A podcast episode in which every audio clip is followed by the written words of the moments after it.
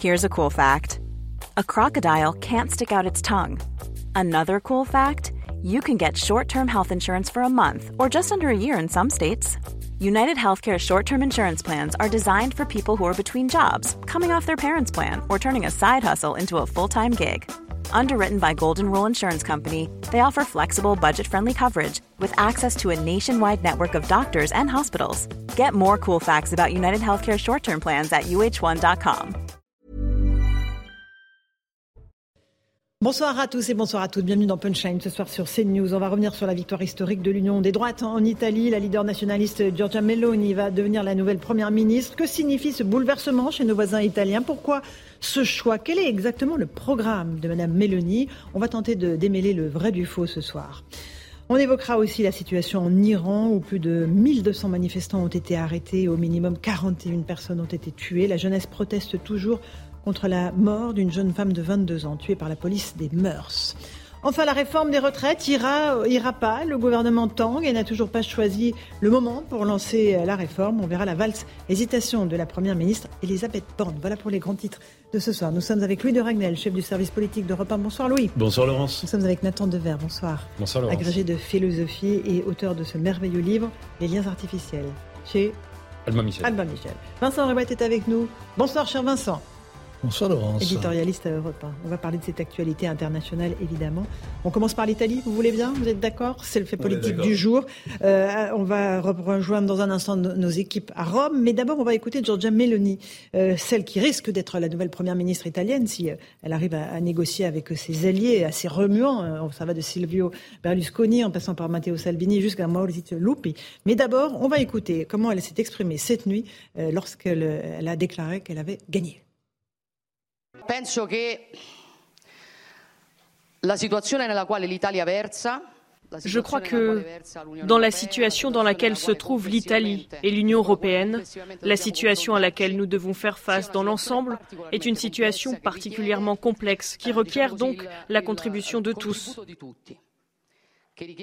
Un climat serein qui maintienne ce respect mutuel qui est la base d'un dialogue dans tout système démocratique. Évidemment, je ne peux que regretter, même ce soir, les faibles taux de participation. Il y a encore tant d'Italiens qui choisissent de ne pas voter. Si nous sommes appelés à gouverner ce pays, nous le ferons pour tous les Italiens. Pour tout le monde, dans le but d'unir ce peuple, de mettre l'accent sur ce qui nous unit plutôt que sur ce qui nous divise. Parce que le grand objectif que nous nous sommes toujours donné dans la vie en tant que force politique était de faire en sorte que les Italiens puissent à nouveau être fiers d'être Italiens, être fiers de brandir le drapeau tricolore. C'est notre tâche et c'est celle que nous accomplirons si nous sommes appelés à gouverner cette nation. Pour conclure, je dois remercier Matteo Salvini et Silvio Berlusconi, la Ligue et Forza Italia. Devo ringraziare Matteo Salvini e Silvio Berlusconi, la Lega, Forza Italia. Voilà pour les premiers mots de Madame Meloni, qui risque d'être la nouvelle première ministre. On va y revenir dans un instant. Mais d'abord, à Rome, on rejoint Valérie Labonne et Sacha Robin. Bonsoir à tous les deux. Comment les Italiens ont ressenti les résultats de ces élections ? Alors je ne vous cache pas qu'il y a deux camps. Il y a ceux qui n'étaient pas favorables à cette euh, ligue, euh, à cette coalition euh, de la droite et qui sont un peu déçus de voir euh, les idées de Fratelli d'Italia euh, prendre le pouvoir ici en Italie.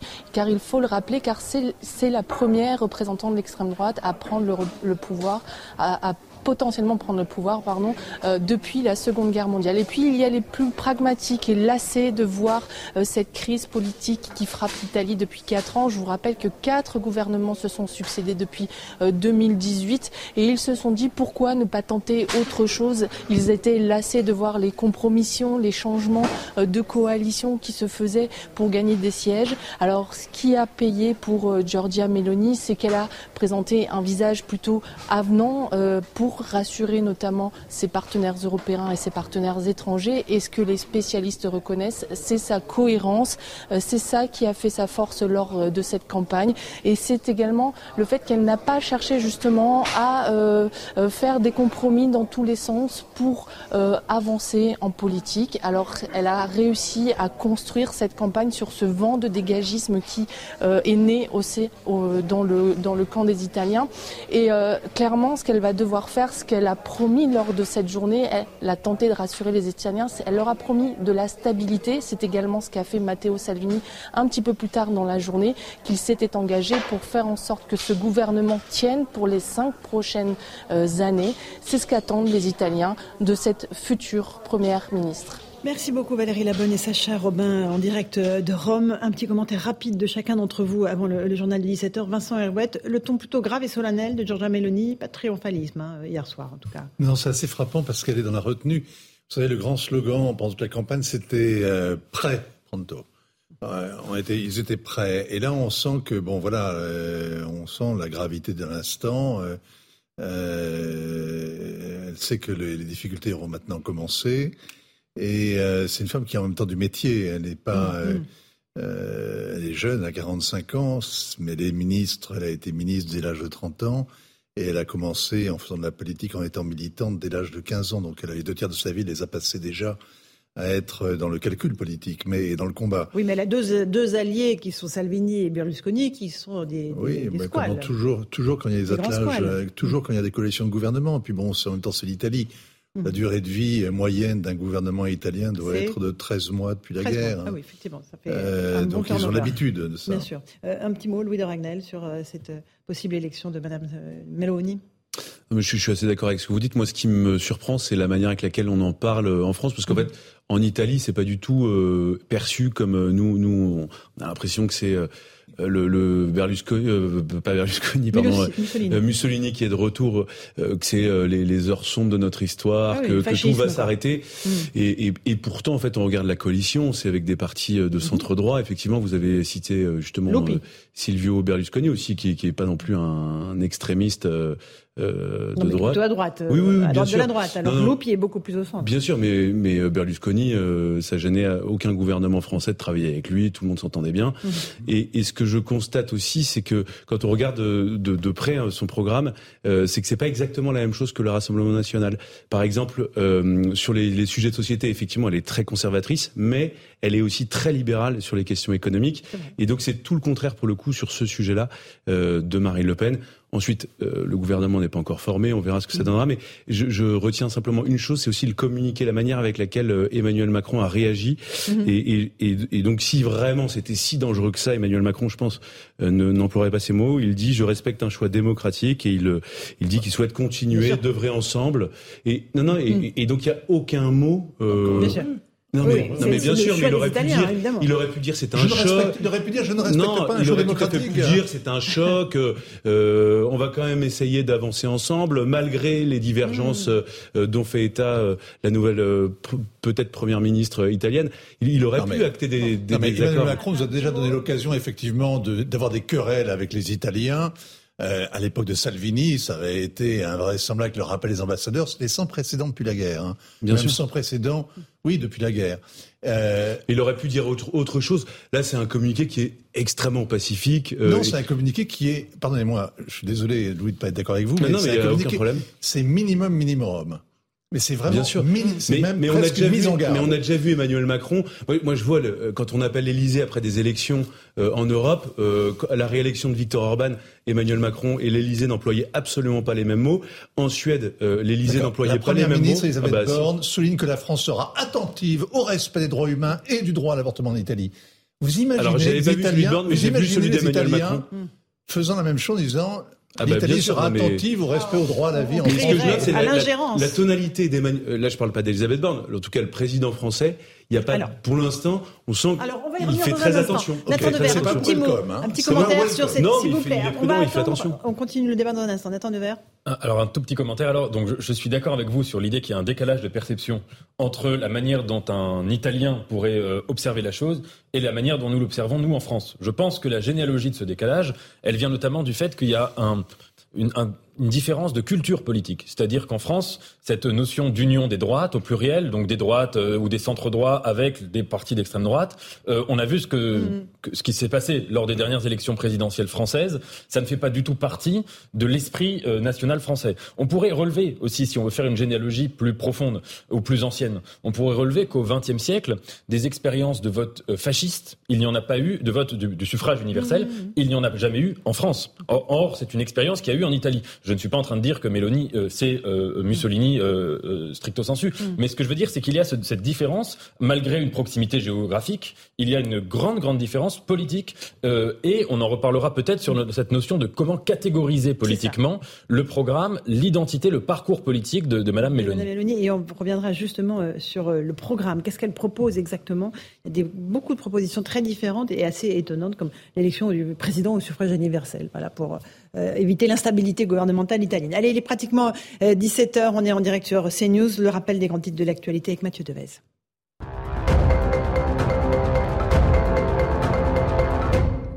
Le gouvernement a présenté son budget pour deux mille vingt-trois. Selon le ministre de l'économie Bruno Le Maire, la France est à l'euro près et donc prudente sur toute nouvelle dépense. Le texte est marqué par la flambée des prix de l'énergie.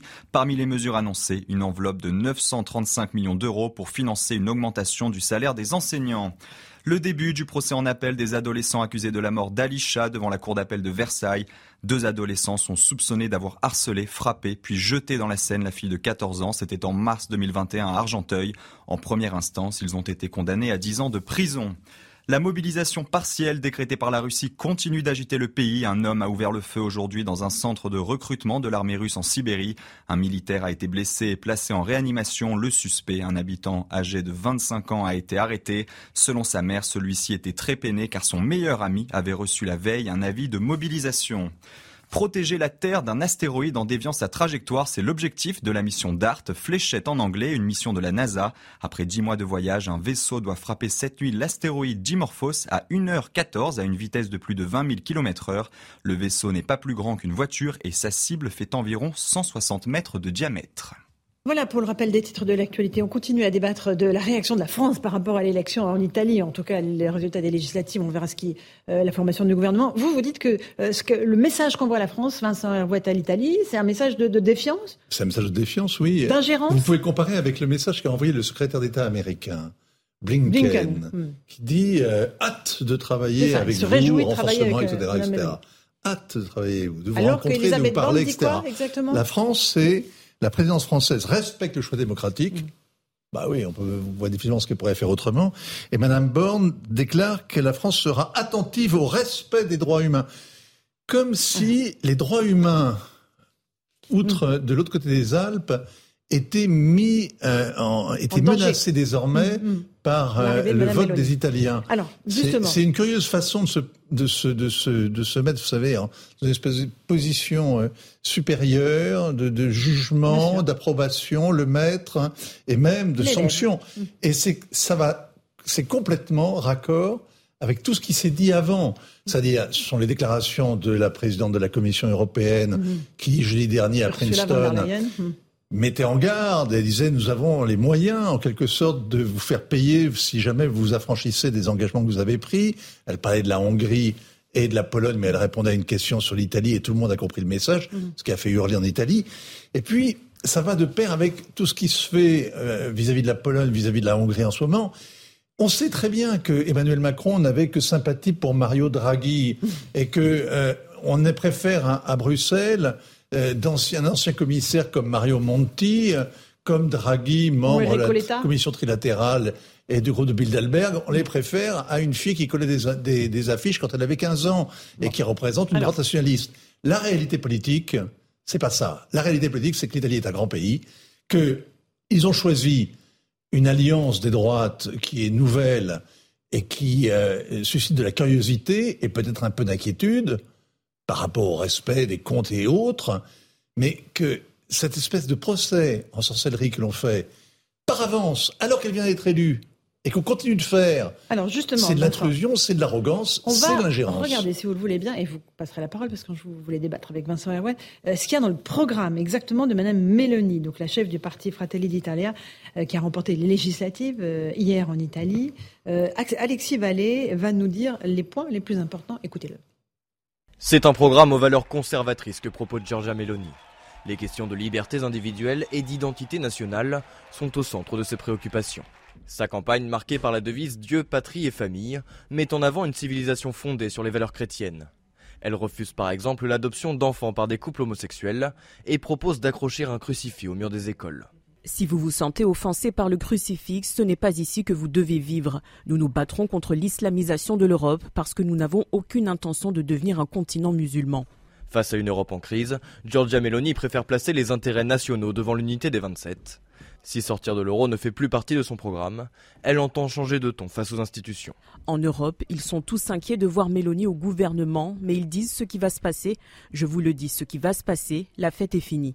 Les partis de droite se sont aussi engagés à réduire les impôts, augmenter le taux de natalité via une protection de l'emploi pour les jeunes mères, ou encore continuer à soutenir l'Ukraine contre la Russie. Nathan Devers, on voit qu'il y a des choses évidemment euh, qui sont assez stratégiques, euh, mettre le crucifix à l'école, euh, pas d'adoption des enfants par les homosexuels, mais, mais il y a un volet beaucoup plus libéral sur le côté économique. Qu'est-ce qui vous, qu'est-ce qui vous frappe dans, dans ce programme ? Ce qui me frappe, si vous voulez, déjà, c'est le, c'est le slogan qui résume, qu'on peut déployer, à part sur l'économie, mais qu'on peut déployer, et vous avez une idée du programme. Quand vous avez cette, cette premièrement, Dieu. Euh, ce que dit Madame Meloni, elle, son argument, c'est de dire, euh, le, par-delà la question des crucifix dans les écoles, euh, les, l'Italie a un héritage chrétien, ce qui historiquement est naturellement vrai, mmh. et à partir de là, ça justifie un certain nombre de collusions entre ce qui relèverait du théologique et ce qui relèverait du politique, premièrement. Deuxièmement, sur euh, la famille. Euh, Madame Meloni ne défend pas la famille en général, elle défend une certaine idée de mmh, la famille qui exclut notamment les, les, les familles euh, euh, homosexuelles.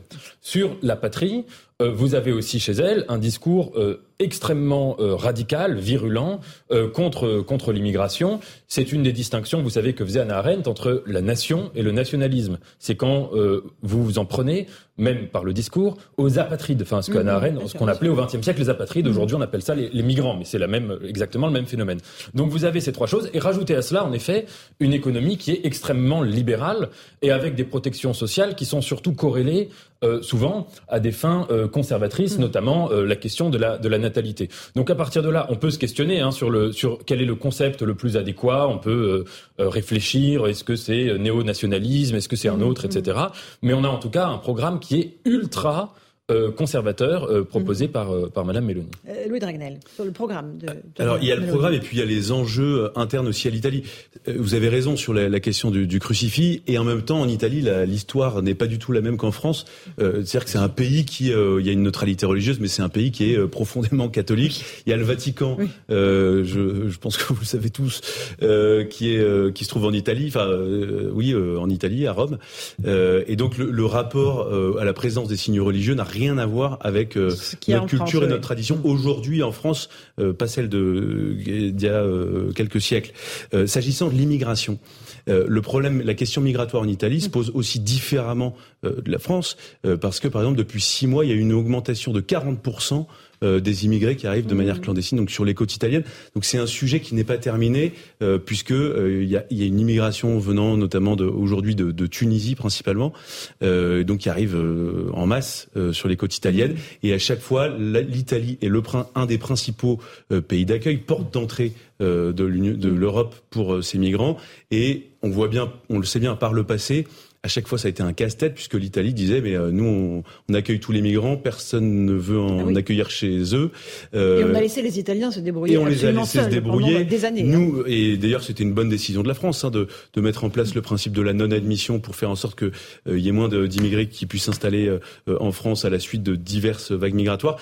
Donc simplement pour rappeler voilà il y a aussi des enjeux qui sont propres à l'Italie et si on les regarde avec notre regard de, de Français, eh bien, on aura forcément du mal à, à comprendre ce qui se passe. Parce que s'agissant des crucifix et s'agissant, c'est deux sujets très différents, euh, la question migratoire, euh, même les, les partis de centre-droit euh, sont très très, euh, euh, enfin sont, sont extrêmement convaincus, euh, beaucoup plus par exemple qu'en France. D'accord. Vincent Hervouet, sur cette vision à la fois très conservatrice sur la société, que développe Madame Meloni, et puis peut-être sur euh, son soutien, par exemple, euh, à l'Ukraine, euh, cet, euh, cet atlantisme que, qu'on lui connaît. Il y a un paradoxe ou pas ? Elle a pas mal bougé. Mmh. Bon, d'ailleurs, on va pas faire une... On verra, on verra comment euh, l'Italie s'en sort avec euh, les Américains et avec l'Ukraine. Elle est mmh. sur une ligne parfaitement otanienne, totalement alignée. Elle est euh, d'ailleurs d'une manière assez générale derrière la Pologne euh, et sur une ligne de front donc pro-ukrainienne et anti-russe toutes. Euh, mmh. Elle est aussi euh, sur euh, les questions de société sur une ligne très proche de la Pologne. Mmh. Et il y a une sorte de, de, de, de, de ligne de front qui se constitue ainsi entre une Europe de l'Est et une Europe de l'Ouest. Ce qui est frappant, c'est que son succès survient quinze jours après celui de la Suède, euh, et que tout le monde comprend bien que cette espèce de coalition de droite qui arrive soudain au pouvoir marque une, un changement d'époque. Parce qu'il y a toujours, il y a, ça fait trente ans qu'il y a des, il y a des...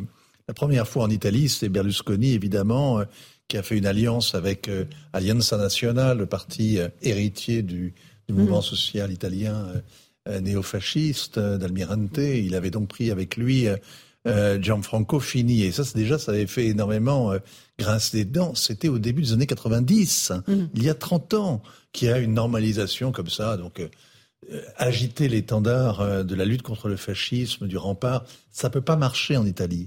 Ça ne peut non, mais pas ça marcher. Marche en Europe, hein, en revanche. Hein. Oui, oui, ça peut ah, marcher ça ailleurs. Très bien, hein, oui. C'est que les mouvements communistes ont une prégnance, non. notamment dans notre pays, qui permet de toujours agiter le front antifasciste. Mm. Mais en Italie, ça ne marche pas. Ça marche pas. Et ouais. sur la question de l'immigration, c'est la même chose. C'est-à-dire que le, le, le discours officiel qui tombe vertical et qui dit que l'immigration est une chance pour, la, pour l'Europe, qu'il faut une main-d'œuvre pour payer les retraites, qu'il faut la diversité, et cetera, ça se heurte à l'épreuve du réel en Italie, non pas celui de l'histoire qu'on connaît parce que euh, dans sa famille on a connu le fascisme ou l'antifascisme, mais et on sait très bien que ça n'a pas grand-chose à voir avec ce qui se passe aujourd'hui. Et de la même manière sur l'immigration, les Italiens, c'est, ils n'en peuvent plus.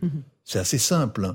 Et les partis qui sont euh, identifiés à une Europe qui est euh, vanne ouverte, porte ouverte, et qui interdit aux Italiens de se défendre, ça passe plus. On va juste écouter quelques réactions d'Italiens. Je passe la parole ensuite à Louis de Raynal. Euh, comment ils ont réagi à, à l'annonce de cette probable victoire de Giorgia Meloni? Écoutez-les. C'était un résultat prévisible d'un côté, même si la coalition que je soutenais n'a pas gagné. La coalition que je supportavo.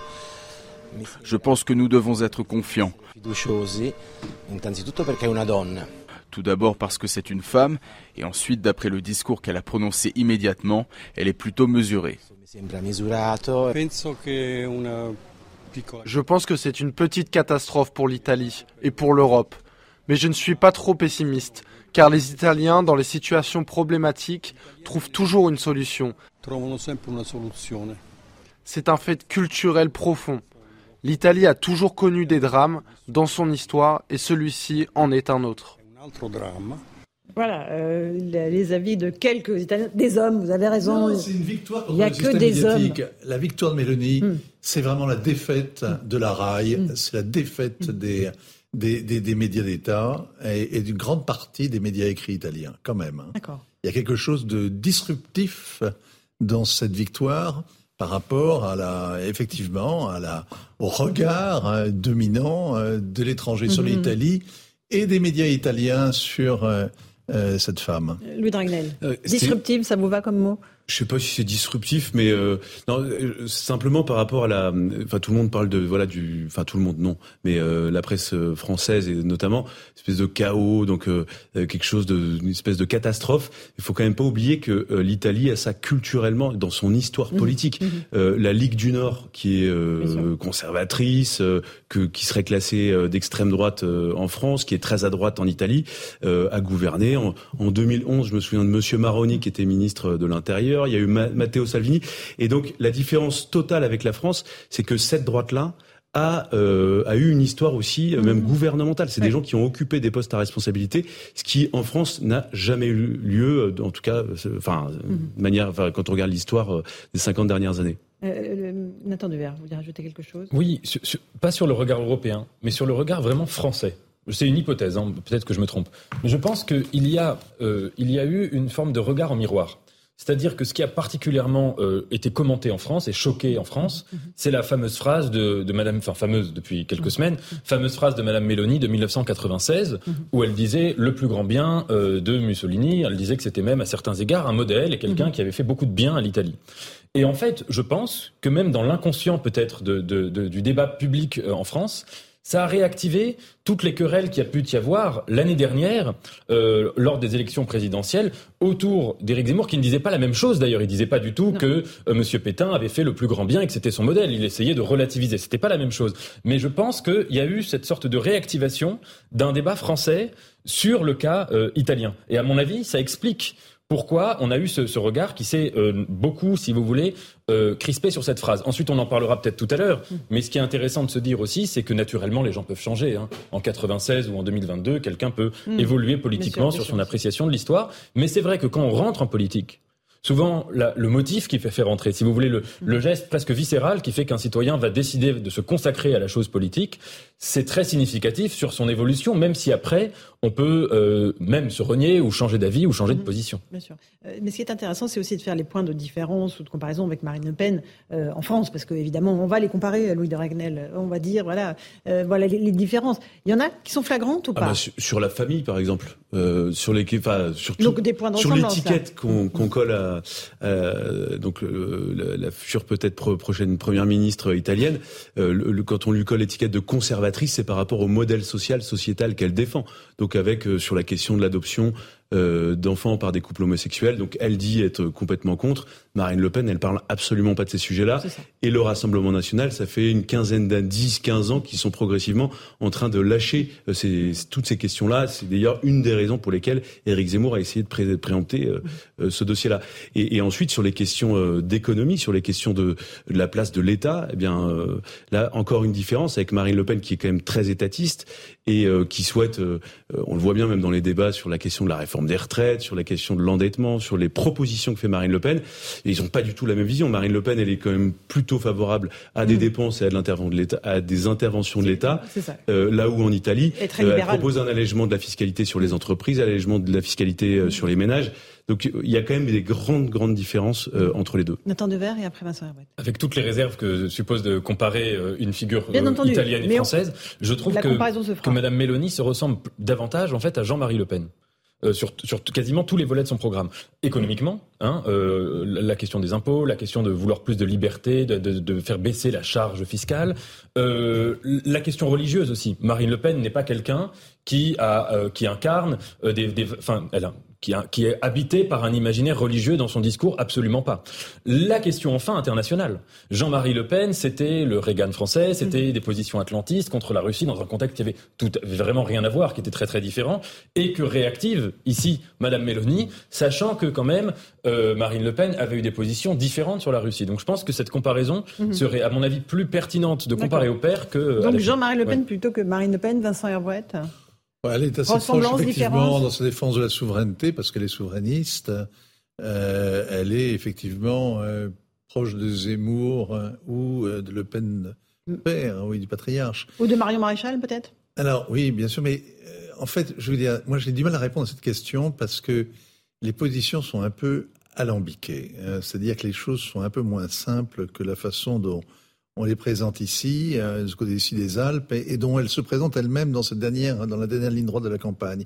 Elle a eu des positions assez changeantes sur toutes sortes de sujets. Elle est, par exemple, pour le respect de toutes les, de tous les engagements européens, et en même temps, elle veut faire le blocus de la Méditerranée pour empêcher l'afflux des migrants. Il va falloir mmh. qu'elle m'explique comment elle fait mmh. l'un et l'autre à la fois. Elle est pour une gestion orthodoxe, mais euh, très orthodoxe, très orthodoxe, pour pas inquiéter la B C E, mais en même temps. Euh, Elle a un programme qui est extrêmement dispendieux euh, et on voit pas très bien comment euh, ce pays qui est écrasé par une dette euh, effarante euh, va pouvoir euh, euh, trouver les moyens de d'engager les dépenses qu'elle qu'elle imagine. Elle est pro, euh, elle est très proche du patronat italien, mais elle est euh, absolument contre les privatisations, mmh. et cetera, et cetera. Donc, en fait, elle a pas mal évolué. Elle est euh, Et comme c'est une pragmatique, on va la voir à l'œuvre, en sachant qu'elle est dans une coalition qui va tirer à U et à D I A. On va voir comment Berlusconi... ils se répartissent les, par... les postes. Hein, déjà. Oui, exactement. Berlusconi n'est pas un diable facile à mettre dans sa boîte. Mm-hmm. La France et l'Allemagne, sont, avec cru, s'en débarrasser définitivement il y a onze ans de ça. Mm-hmm. Eh bien, euh, il fallait lui mettre un pieu dans le cœur hein, pour réellement... Euh, Être au sûr sens symbolique, bien entendu, mon cher Vincent. Nous ne hein souhaitons la mort de personne sur ce plateau. Non, mais il, est, il se présente comme une sorte de père. Il va être, avoir une figure paternelle. quatre-vingt-cinq ans. J'ai peur que ce soit le père Fouettard. Ouais, J'ai ça. peur que ce soit le mmh. père Fouettard pour Madame Meloni. J'ajoute une chose qui me frappe beaucoup, c'est que c'est une femme qui a été, qui arrive pour la première fois, oui. pour la première fois, oui. à la tête. De, d'un gouvernement dans ce pays de macho qu'est l'Italie. Voilà, bon, c'est assez peu surprenant. Alors, une mais femme c'est bien. En Italie, on devrait entendre Madame Borne s'extasier. Euh, une femme euh, à Londres, c'est déjà arrivé. Euh, mauvais souvenir, Margaret Thatcher, mais quand même, c'est, c'est déjà arrivé. On devrait là encore euh... se féliciter. Pas du tout. Il faut vraiment que ce soient des femmes de gauche pour qu'on remarque qu'elles sont des femmes et qu'il ah, faille s'en oui. féliciter. Vous avez remarqué, ah, non oui, je, C'est ça, marrant. Ça ne hein. nous a pas échappé. C'est marrant. Euh, Louis de Raynal, effectivement, sur ses indignations à géométrie ah, variable. Je suis bien d'accord, mais même regardez dans le débat français, Marine Le Pen, euh, qui est une femme qui, a, qui est arrivée au deuxième tour de l'élection présidentielle. Et euh, d'ailleurs, ça, ça rend dingue beaucoup de féministes qui, lui, qui en viennent carrément, presque à nier sa condition féminine euh, parce que pour eux, c'est insupportable que cette femme-là mmh. puisse accéder au deuxième tour. Nathan Devers, qu'est-ce que ça dit de l'état de nos sociétés européennes ? Qu'elle soit une femme ? Oui, puis qu'on, qu'on lui nie ce statut-là, finalement, c'est ce que dit Vincent. Écoutez, d'abord, il y a une différence, c'est que l'élection en Italie se porte pas sur... Euh, elle est moins individuée que, que en France, où, où c'est, ça, ça concerne moins la personnalité exclusive de, la pers- de l'individu pour qui on va voter, parce que précisément, c'est pas un régime euh, présidentiel euh, comme la, la Ve République. Mais en effet, c'est vrai qu'il y a, euh, il, il y a cet argument-là qui peut être invoqué souvent, euh, essentiellement à, à gauche plutôt qu'à droite. À mon avis, moi, moi de, à titre personnel, je ne suis pas trop dans ce genre d'argument. Je, quand je vois un, un, un dirigeant politique, euh, que ce soit un homme ou une femme, je vais surtout me concentrer sur son programme, sur mmh. sa compétence, plutôt que, que, que, que cette question-là. Mais à mon avis, ça s'explique pour une raison, c'est que, disons, ceux qui ont milité le plus pour la parité dans le monde politique, mmh. dans les autres univers professionnels, ce sont essentiellement des, des, des partis ou des idéologies qui sont euh, étiquetées à gauche. Et ça explique le fait, je, je dis ça, c'est pas pour justifier, mmh. c'est pour non, essayer d'analyser, non. ça explique le fait que de, euh, cet, cet argument soit essentiellement mobilisé pour des personnalités qui sont à gauche. Mais la politique se joue quand même bien au-delà de ce genre de, de considération. Louis de Raynal se joue où ? euh, non, non, mais je suis, je suis assez d'accord avec vous. Euh, et souvenons-nous aussi de la dernière campagne présidentielle où Valérie Pécresse mmh. avait beaucoup insisté, euh, mettait une femme à l'Élysée, une femme de droite. Et en fait, ça n'a pas eu l'impact euh, puisqu'elle a fait le, le plus mauvais score de la droite depuis, euh, depuis toujours, en fait. Alors, on va écouter Michel Onfray, qui était ce matin l'invité de Pascal Praud sur CNews. Il, évidemment, vous savez que c'est un souverainiste. Euh, il a aussi évoqué la, la question religieuse qui a été au cœur de ce vote italien. On écoute Michel Onfray. Je suis souverainiste pour tous les pays. Et c'est parce que les pays souverains euh, existent en tant que tels qu'ils peuvent fabriquer une Europe. Une Europe avec des pays souverains, ça a une autre, une autre allure. Ce qui se passe avec l'Ukraine, c'est très exactement ça. C'est, en fait, ce qui se passe entre la, l'Ukraine et la Russie, c'est quoi ? C'est trois façons d'être chrétien. C'est le catholicisme, le protestantisme et la religion orthodoxe. C'est pas du tout la même chose. C'est-à-dire, il y a dans, la, dans, dans le, le, le protestantisme du Nord une tolérance sur toutes les questions justement de, de, de, de sociétales, comme on dira, c'est-à-dire le mariage homosexuel, et cetera, et cetera. Euh, on voit très bien qu'avec Mélanie, c'est un, un catholicisme qui s'impose et pas du tout euh, une chrétienté très très romaine d'une certaine manière. Et c'est ça qui pour moi fait problème. Nathan Devers, vous êtes d'accord avec cette lecture par le biais de la religion euh, de ce qui se passe en Europe ? C'est, c'est vrai que, vous savez, la, la France, on le dit assez peu, est le quatrième pays le moins religieux du monde. Ou on peut dire le quatrième pays le, le plus athée, c'est pas tout à fait la même chose, mais du monde. Donc en fait, on peine à comprendre euh, l'essentiel euh, des, des, des phénomènes euh, internationaux, avec quand on met nos lunettes de français. Et, on, et, et je parle pas seulement des pays euh, dans le monde arabo-musulman qui sont des théocraties, ou des théocraties pas seulement dans le monde arabo-musulman, mais même un pays voisin comme l'Italie, en effet, qui pourrait sembler très proche. Il y a une distance incommensurable dans le fait que la question religieuse, euh, dans un pays comme celui-ci, ne se pose absolument pas de la même manière qu'elle se pose en France, pour une raison simple, c'est qu'en France, elle ne se pose plus. Et je pense qu'on pourrait même aller plus loin, hein. Moi je, je le pense vraiment, c'est que dans la France moderne, dans la France contemporaine même, le phénomène religieux, en tant que tel, est un impensé. Vous savez, la France pré, post-révolutionnaire s'est construite jusqu'en dix-neuf cent cinq presque une guerre civile entre la République et l'Église, qui a, qui a duré plus de cent ans. Ensuite, cette guerre civile a pu se centrer sur d'autres religions. Mais ça crée, si vous voulez, une situation où on est aveugle et opaque au phénomène religieux. C'était la fameuse question qui obsédait Malraux à la fin de sa vie, où il disait, en parlant particulièrement de la France, que c'était la première fois que l'humanité n'avait plus de valeur suprême, ni religieuse, ni idéologique, ni philosophique, ni, ni intellectuelle, et que donc ça crée une situation où, à la fois peut-être, On peut, certains pourraient dire, euh, je suis pas loin de le penser, qu'on a peut-être plus de lucidité, en tout cas qu'on est moins sensible aux illusions euh, qu'ailleurs dans le monde, quand on vit dans un pays qui refuse les illusions, et en même temps qu'on se coupe d'une compréhension de cette réalité-là, euh, magique, ou euh, pas seulement euh, ou rationnelle, mm. r- si vous voulez, qui, n'est, qui ne se contente pas de la rationalité, certaines fois qui peut prendre la forme de la magie ou de la transcendance, et qui peut interférer euh, dans, les, dans les choses politiques. Un dernier mot là-dessus, Vincent Hervouet, ou pas, sur la religion? C'est fascinant, c'est parce que de, moi je pense que grand chasse Dieu, on trouve de la religion partout, donc euh, on pourrait faire l'inventaire de tout ce qui est sacré dans notre société française, mmh. à commencer d'ailleurs par l'Europe, avec ses grands-messes qui donnent l'impression d'être tellement artificielles, son drapeau, ses cantiques euh, tirés de Beethoven et compagnie. Mais ce que je crois plus profondément, c'est que il y a eu, on l'a vu l'autre jour, avec la, il y a, il y a huit jours, avec l'enterrement de la reine, euh, il y a, les peuples ont besoin de sacré. Mmh. Les peuples ont besoin surtout de savoir quelle est leur identité. Euh, Mélanie, elle est italienne, elle se définit donc comme chrétienne, effectivement. Je ne sais pas si on peut faire une espèce de, de, de différenciation aujourd'hui entre les pays protestants, les pays catholiques et orthodoxes. Il y a deux orthodoxies au demeurant en Ukraine, hein, et mmh, deux églises qui, se, qui, qui, sont, rivalisent. qui rivalisent. Mais c'est pas assez intéressant c'est comme idée. C'est une lecture intéressante. On fait une petite pause, on se retrouve dans un instant dans Punchline, on aura le rappel des titres, on parlera des retraites, un pas en avant, trois pas en arrière, à quoi joue le gouvernement? On se pose la question dans un instant, à tout de suite.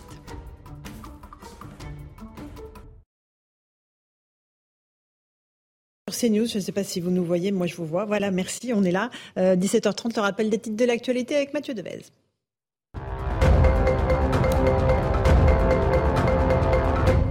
L'avocate de Julien Bayou dénonce l'instrumentalisation du combat contre les violences sexuelles et sexistes à des fins politiques. Marie Dozé s'est exprimée lors d'une conférence de presse à Paris. C'était quelques heures après la démission de Julien Bayou de son poste de secrétaire national d'Europe Écologie Les Verts.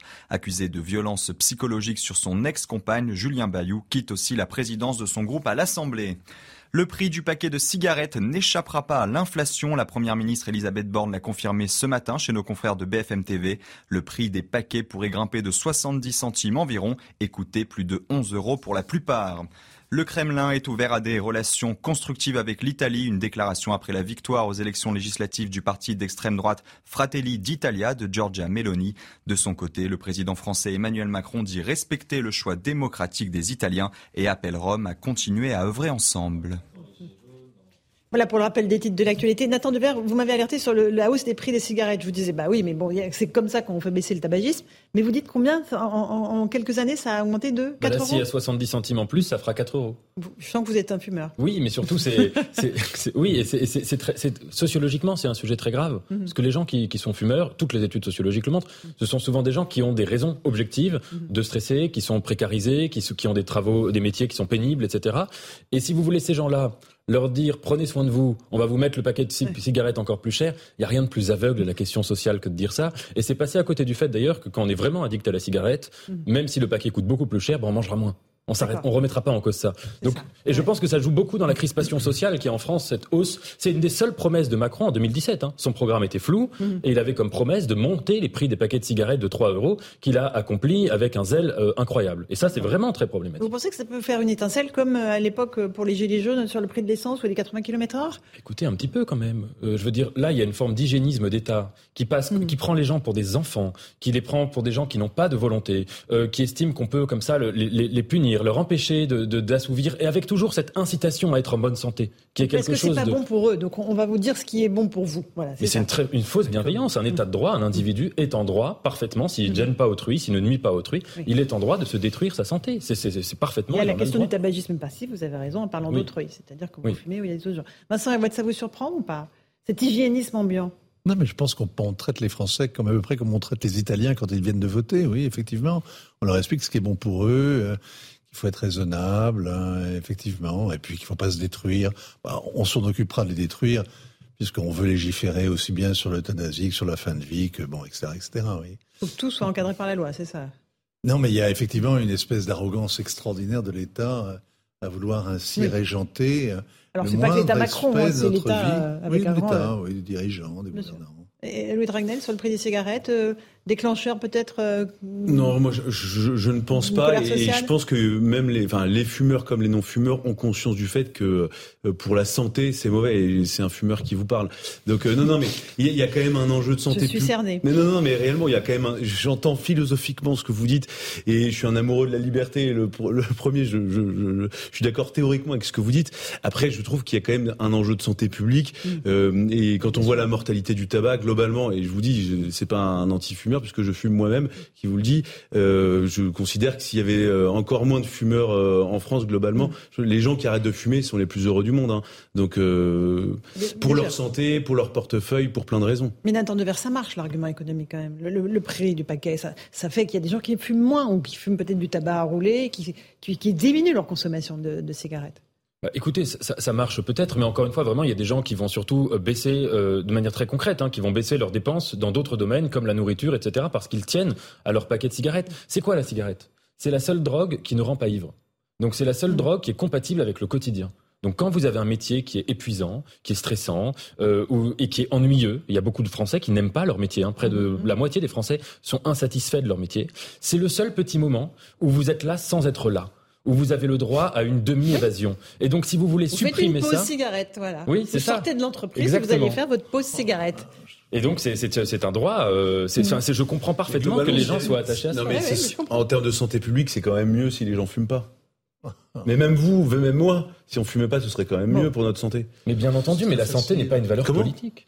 C'est quoi ? C'est une valeur non, personnelle ? J'ai jamais dit que c'est personnel. Non, mais ce n'est pas une valeur de fumer.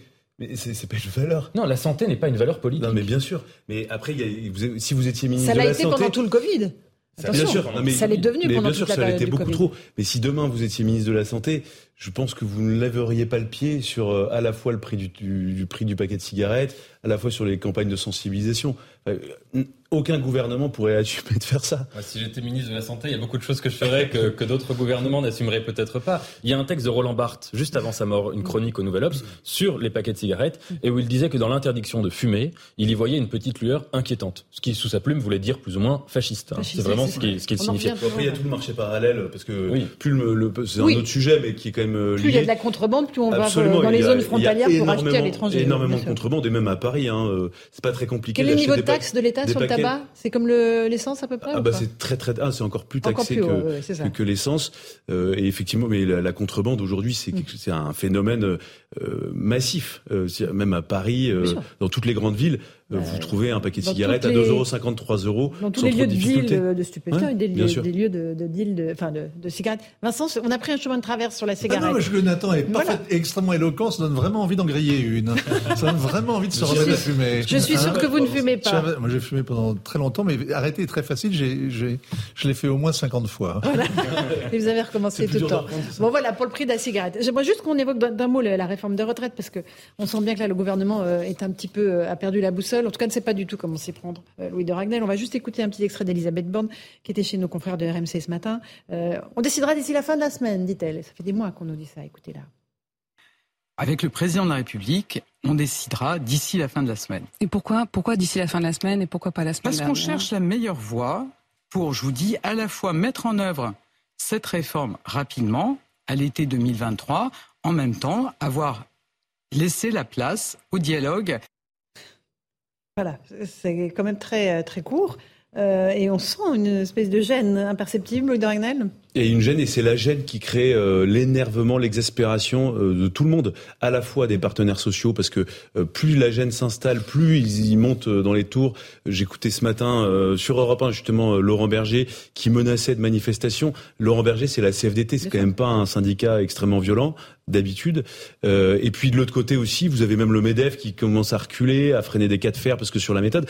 Ensuite, moi, je trouve que euh, sur le fond du sujet, euh, on en a des... On, je sais plus est-ce qu'on, je sais pas ce qu'on a encore à se dire en fait sur la question des retraites. Non mais pendant trois ans, à quel moment on a Attendez, bouton, Laurence, pendant trois ans et demi, on a eu Édouard Philippe qui recevait matin, je midi sais. et soir les partenaires sociaux, le MEDEF, absolument tout le monde, les représentants de partis politiques. Ensuite, il y a eu Monsieur Delevoye qui a été chargé du sujet. Monsieur Delevoye est rentré au gouvernement. Avant, il était haut commissaire. Ensuite, il est rentré au gouvernement. Il était secrétaire d'État en charge de la réforme des retraites. On, on continue de consulter, on continue mais, de consulter. Mais, tout est sur la table. Les Français on sait, ne sont pas dupes. On sait absolument passe. tout dit. Et du coup, moi, je, je sais que, que ce que je dis euh, n'est absolument pas ce que pensent les Français d'après les sondages que je lis. Moi, je trouve que maintenant, il faut y aller. Emmanuel Macron, pour deux raisons, euh, doit avancer sur la question des retraites, à la fois euh, pour des raisons euh, profondes d'efficacité et surtout euh, de, de, de, de, de financement, ce système des retraites. Euh, on voit, euh, alors, les, les gens prennent un peu ce qu'ils veulent dans les chiffres, mais globalement, oui. toutes les projections à moyen long terme sont extrêmement mauvaises. Et deuxièmement, s'il renonce, Euh, c'est l'arrêt total de sa politique. Je vois pas sur quel sujet il, euh, il pourrait continuer d'avancer. Sur un sujet aussi important, souvenez-vous, pendant la campagne présidentielle, au moment où il essaye de récupérer les voix de la droite euh, dite mmh. modérée, classique de Valérie Pécresse, il fait son discours, il, il focalise tout sur euh, la retraite à soixante-cinq ans. Mais je, je trouve que ce serait dévastateur politiquement s'il renonçait. Oui, bon, voilà. Mais il, chassé, il, il faut avancer. Non, mais on va pas parler pendant dix mmh. ans d'une réforme des retraites qui ah, n'a pas si. lieu. Ah, donc si, moi, ça fait dix ans qu'on en parle. Oui, mais je, j'espère que, en fait, on va pouvoir passer à autre chose. Pour des raisons de fond et pour des raisons politiques, je pense que Emmanuel Macron doit légiférer et très vite. Et de okay. toute façon, les manifestations, il les aura. Non, mais il les aura peut-être, peut-être pas sur la question de la réforme des retraites. Mais il, a, il, il les aura tel, à coup sûr. Tous les sujets sont urticants. Bien donc, sûr. Y a, c'est inévitable. L'incapacité de la France à réformer son système de retraite, Nathan Devers, on pourrait en faire une thèse.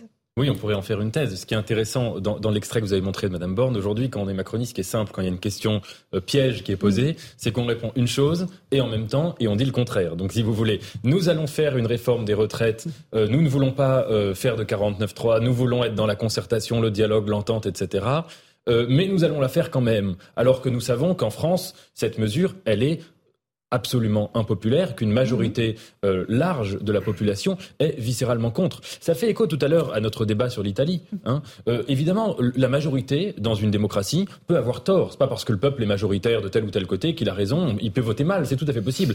Mais le principe d'une démocratie, sur ce genre de questions, sur des questions sociales, surtout socio-économiques, c'est qu'on respecte quand même l'esprit de ce que demande la majorité. Il y a six mois, il y avait des sondages sur la réforme des retraites qui étaient, pas, qui étaient beaucoup plus favorables. Alors, c'est, enfin, j'entends. Euh, terminé oh, Nathan Devers. J'entends ce que vous dites, mais, euh, mais pour, je, je, non, pas, c'est que tous les gens qui, repro- qui en fait, qui ouais. sont contre la réforme des retraites aujourd'hui disent c'est pour des questions de méthode et de concertation.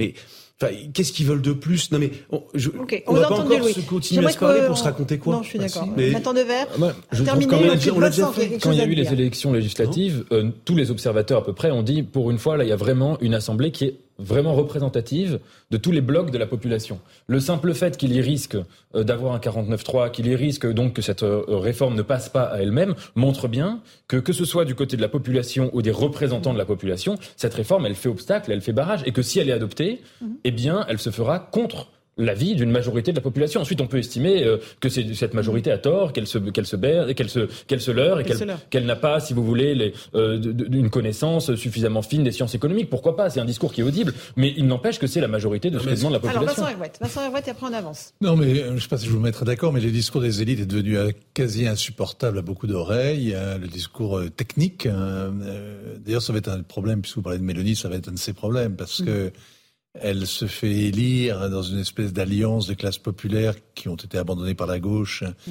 et d'une bourgeoisie patriote. C'était le rêve d'Éric Zemmour, mais là, c'est la réalité italienne aujourd'hui.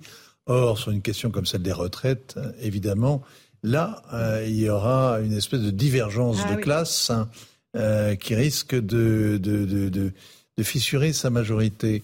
Moi, je ne sais pas, mais on en parle beaucoup, mais justement, pour ne rien faire, ça s'appelle l'oclocratie. Le, la chose est Quand beaucoup plus fréquente. L'oclocratie, c'est-à-dire tout le monde parle, personne n'écoute, tout le monde décide, nul oui. ne fait rien. Et euh, la chose mais est oui. beaucoup plus fréquente que le mot.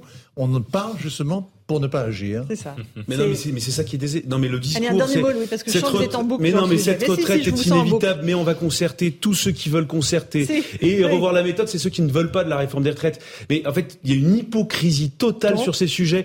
Ceux qui étaient favorables à cette réforme il y a encore six mois mmh. sont en train de retourner leur veste. Mais pour des raisons que, que enfin, qu'on peut, on n'a pas le temps de détailler. Les Républicains sont en campagne interne pour savoir qui va être le prochain président du parti. Mmh. Donc en fait, c'est la compétition à celui qui sera le plus anti-macroniste. Et on peut le comprendre pour des raisons. Donc, évidente. Alors donc vous, effectivement, c'est la course. Cette réforme des retraites. Absolument. Et c'est voilà. la course. Si on veut être honnête, c'est la course donc à celui qui sera le plus dur contre Emmanuel Macron. Mmh. Donc les Républicains disent nous, c'est la méthode qui nous va okay. pas. Le MoDem, il y a encore six mois, était favorable à la réforme des retraites. Non mais et, et, et là ils ont dit attention, pas par amendement, on passe pas en force. Exactement, exactement. Non, mais je vous dis, mais, ils vont et, attendre le mois de janvier. Et comme le mode de on gouvernement. On paraît qu'ils attendent le mois de janvier. Ah mais. Écoutez, on verra, parce que parce moi, que là, moi je pense, mais je pense réellement que moi, pense Emmanuel Macron, il, il est quasiment mort politiquement s'il peut pas avancer là-dessus. Bah, mais, s'il non, avance mais, en deux mille vingt-trois, il n'est pas complètement non, mais mort. Comment ? S'il avance en deux mille vingt-trois là-dessus. Oui, mais c'est, c'est, on perdra honnêtement encore du temps. Je pense que l'état oui, de la là, réforme tel ouais. qu'il l'a en tête aujourd'hui, euh, la différence entre aujourd'hui et janvier deux mille vingt-trois, bon. je pense qu'elle ressemblera à quasiment rien du tout en janvier deux mille vingt-trois. Allez, on aura l'occasion d'en reparler puisque ça va être un ah, oui. temps à rebondissement et à épisodes nombreux. On, on va garder un peu de temps euh, pour parler de la, la Russie, de l'exode des Russes vers la Géorgie. Je vais me tourner vers vous après le sujet, mon cher Vincent Hervouet. Après donc l'annonce de Vladimir Poutine de cette mobilisation de trois cent mille réservistes, il y a encore des, des centaines de Russes qui continuent à affluer vers la Géorgie ou la Finlande ou encore Istanbul. Et que, récit de Maxime Lavandier, et on voit la réalité avec vous, Vincent Hervouet. Des files de voitures à perte de vue. Des milliers de Russes ont décidé de fuir le pays, formant des kilomètres de bouchons aux frontières. Un départ qui se fait parfois dans la précipitation. À pied et valise en main, une femme tente de se frayer un chemin dans les embouteillages pour rejoindre la Géorgie.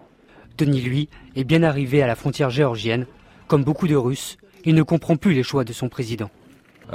Notre président, après avoir déclaré la guerre à un État voisin, après avoir annexé illégitimement une partie de son territoire, tente maintenant d'entraîner la population dans cette guerre fratricide. Personnellement, je ne vois aucune raison idéologique ou légale de m'impliquer dans cette guerre. Un exode massif qui ne concerne pas seulement les civils. Alex, un ancien officier de l'armée russe, a fui la mobilisation, direction la Finlande. Après que M. Poutine a annoncé la mobilisation en Russie et décidé de tuer des citoyens russes, j'ai décidé de ne pas lui donner cette opportunité. Je ne veux pas de mobilisation, je ne veux pas tuer mon peuple slave. Mes frères, mes sœurs, j'ai rassemblé mes affaires et en un jour, je me suis retrouvé en Finlande. Je fuis la mobilisation. Samedi dernier, Vladimir Poutine a signé un amendement prévoyant jusqu'à dix ans de prison pour les déserteurs, installant un climat de peur dans tout le pays. Merci Maxime Lavandier pour ce sujet. Vincent Hervouet, c'est un exode massif ou pas ? Ou ça reste quand même euh, confidentiel ? Bah, c'est un pays... Euh, immense. Euh, a priori non, mais, mais c'est symptomatique quand même. Hein. Mm-hmm. C'est signifiant, c'est pas euh, en gros plan quelques, mm-hmm. quelques déserteurs qui... Euh, qui s'évade euh, et qui s'exfiltre vers la, la, la frontière voisine. Ben, la Géorgie, un pays qui n'a pas grand-chose à refuser au demeurant euh, oui. euh, aux voisins russes. Non, il y a, y a une peur. Alors ça tient à plusieurs choses. Ça tient. Euh... D'abord, ça montre une chose, c'est que contrairement à ce qu'on se raconte, nous, depuis mmh. six mois, les Russes sont au courant euh, de, de ce qui se passe oui. euh, en Ukraine. On disait la bulle de désinformation. En fait, non. On veut croire ici qu'ils sont totalement tampanisés par la propagande. C'est d'abord ignorer ce qu'est la Russie. Euh, je parle des citadins. Mmh. Je parle pas de la, la campagne profonde. Les, les citadins, ils savaient tous que, au temps du communisme, ils sont devenus même experts à déchiffrer les messages du pouvoir. Ils savaient tous qu'il n'y a pas de Pravda dans les Izvestia et qu'il n'y a pas d'Izvestia dans la Pravda. La Pravda, ça voulait dire la vérité, Izvestia, ça voulait dire les nouvelles. Il n'y a pas de nouvelles dans la vérité, et cetera, et cetera. Ils savaient tous qu'il fallait se méfier des médias euh, grand public. Première chose. Donc, je pense que les, les Russes connaissent beaucoup plus de choses sur la situation en Ukraine que ce que l'on imagine ici. La deuxième chose, c'est que l'image de l'armée russe est absolument désastreuse, mais calamiteuse. C'est une véritable catastrophe. Tous les Russes qui ont été, un jour, qui ont eu à faire leur service, ont pu vérifier que cette réputation n'est pas usurpée, que c'est une, une école de la violence, euh, de l'arbitraire, du knout, du, euh, vraiment, c'est, c'est l'armée telle que... On, Donc personne euh, ne veut y aller, quoi. Non, mais il y a une expérience cuisante pour les, ce sont les réservistes hein, qui mmh, sont oui, en cause. Ce sont des gens qui ont déjà... servi. qui sont déjà passés sous les drapeaux. Mmh. Donc ils savent à quoi ils peuvent s'attendre, mmh. c'est-à-dire l'incompétence de, du commandement, c'est-à-dire l'absence d'esprit de corps, c'est-à-dire la, la frugalité dans les soins, dans, les, dans, les, dans le, le, le, le quotidien, mmh. dans la, la, c'est la bureaucratie, mmh. c'est, c'est une armée qui est, euh, qui est tout sauf efficace. Hein. Et enfin, il y a le fait d'aller sur un terrain de guerre euh, où les objectifs sont inconnus. C'est quoi les objectifs de la guerre euh, euh, russe pour un, pour un russe hein, aujourd'hui mm-hmm. Qu'est-ce qu'il, qu'est-ce que, quel est le but D'accord. de la guerre hein, bon, à part d'aller se faire euh, servir de chair à canon. Alors la mobilisation en masse répond à une, à une euh, des réservistes, ça répond à un objectif politique clair. Hein, et je pense que nous, de notre côté, on n'a pas à négliger euh, le, le, le message qu'envoie ainsi le Kremlin, qui mobilise un million d'hommes potentiellement et qui brandit par ailleurs une espèce de menace insidieuse nucléaire mmh.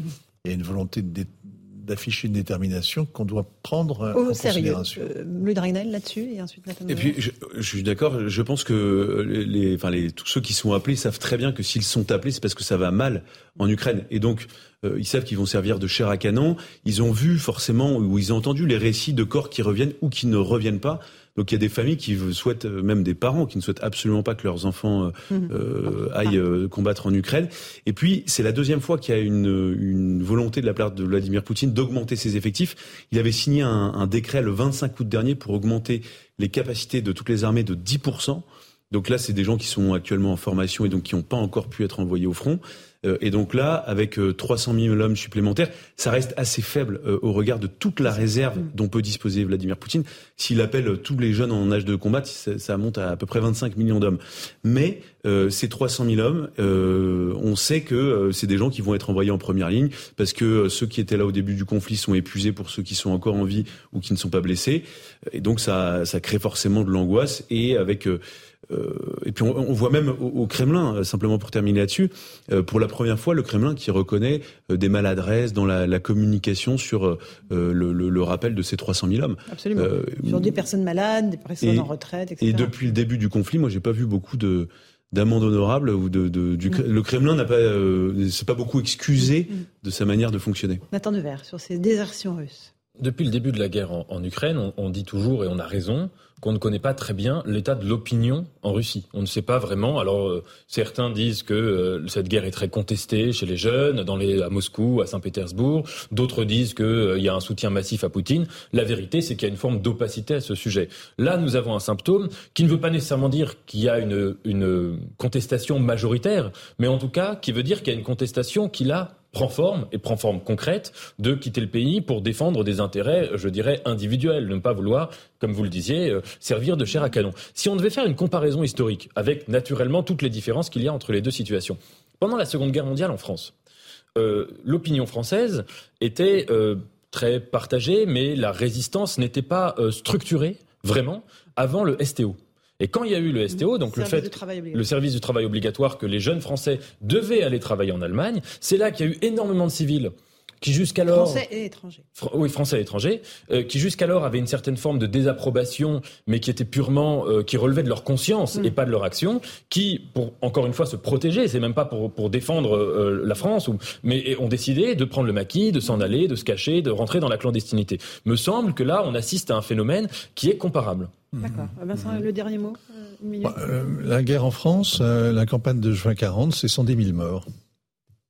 Hein, ça doit faire à peu près dix fois plus que les effectifs ukrainiens depuis six mois. D'accord. Non, c'est juste pour rappeler oui, qu'avant d'aller se planquer, les Français qui étaient menacés du S T O mmh. se sont battus très courageusement. Je sais pas, moi, il y a les, il y a, on a beaucoup de mal à appréhender ce qu'est la Russie parce qu'il y a les villes et puis il y a les campagnes. Mmh. Euh, dans les villes, il y a une, visiblement une minorité qui refuse d'aller au casse-pipe pour rien. Et c'est bien pour ça, parce qu'ils le savaient, que le régime a cherché systématiquement à recruter des soldats dans, dans les républiques voisines et, et jusque dans les prisons, jusque dans les prisons, puisque le groupe Wagner est allé recruter des taulards, comme on le faisait pendant la Révolution, pour aller décimer la Vendée. On allait chercher ça dans les Allez. Culs de Basse-Fosse. Merci Vincent Hervouet, Louis de Raynal, Nathan Devers. On se retrouve dans un instant sur CNews et sur Europe un. On reviendra euh, sur euh, l'élection en Italie, les élections législatives en Italie et Giorgia Meloni, le profil de cette leader de la droite nationaliste. On y revient dans un instant. À tout de suite dans Punchline.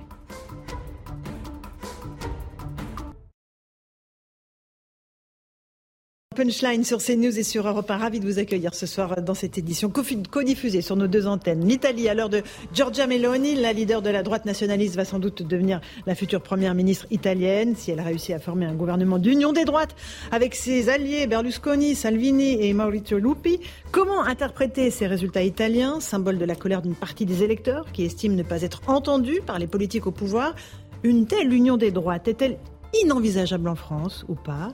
On verra qu'Emmanuel Macron a su respecter le choix souverain des Italiens, tandis que du côté des L R, les Républicains, on lie ce résultat à l'immigration incontrôlée, tout en balayant l'idée d'une alliance avec le R N ou Reconquête. Voilà les grandes lignes. On va en débattre ce soir dans Punchline, juste après le rappel des titres de l'actualité de dix-huit heures.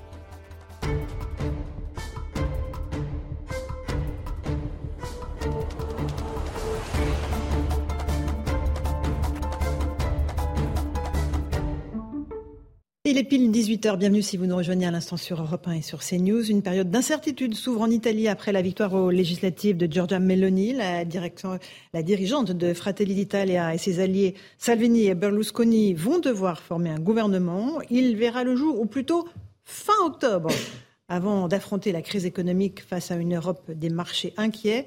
Matteo Salvini n'a d'ailleurs pas tardé à réagir, un clin d'œil moqueur du leader de la Ligue, face aux mises en garde de la présidente de la Commission européenne, Ursula von der Leyen. On l'écoute. Je pense que les Italiens ont choisi la cohérence, la stabilité. Maintenant, pendant cinq ans, nous sommes tranquilles. J'ai confiance. Neuf mois encore de polémique à Bruxelles auraient été terribles. Maintenant, il y a un gouvernement. Je ne sais pas si Ursula von der Leyen s'est bien réveillée. Vive la démocratie, vive la liberté, vive le peuple qui choisit. Je l'embrasse d'ailleurs et j'espère la rencontrer bientôt.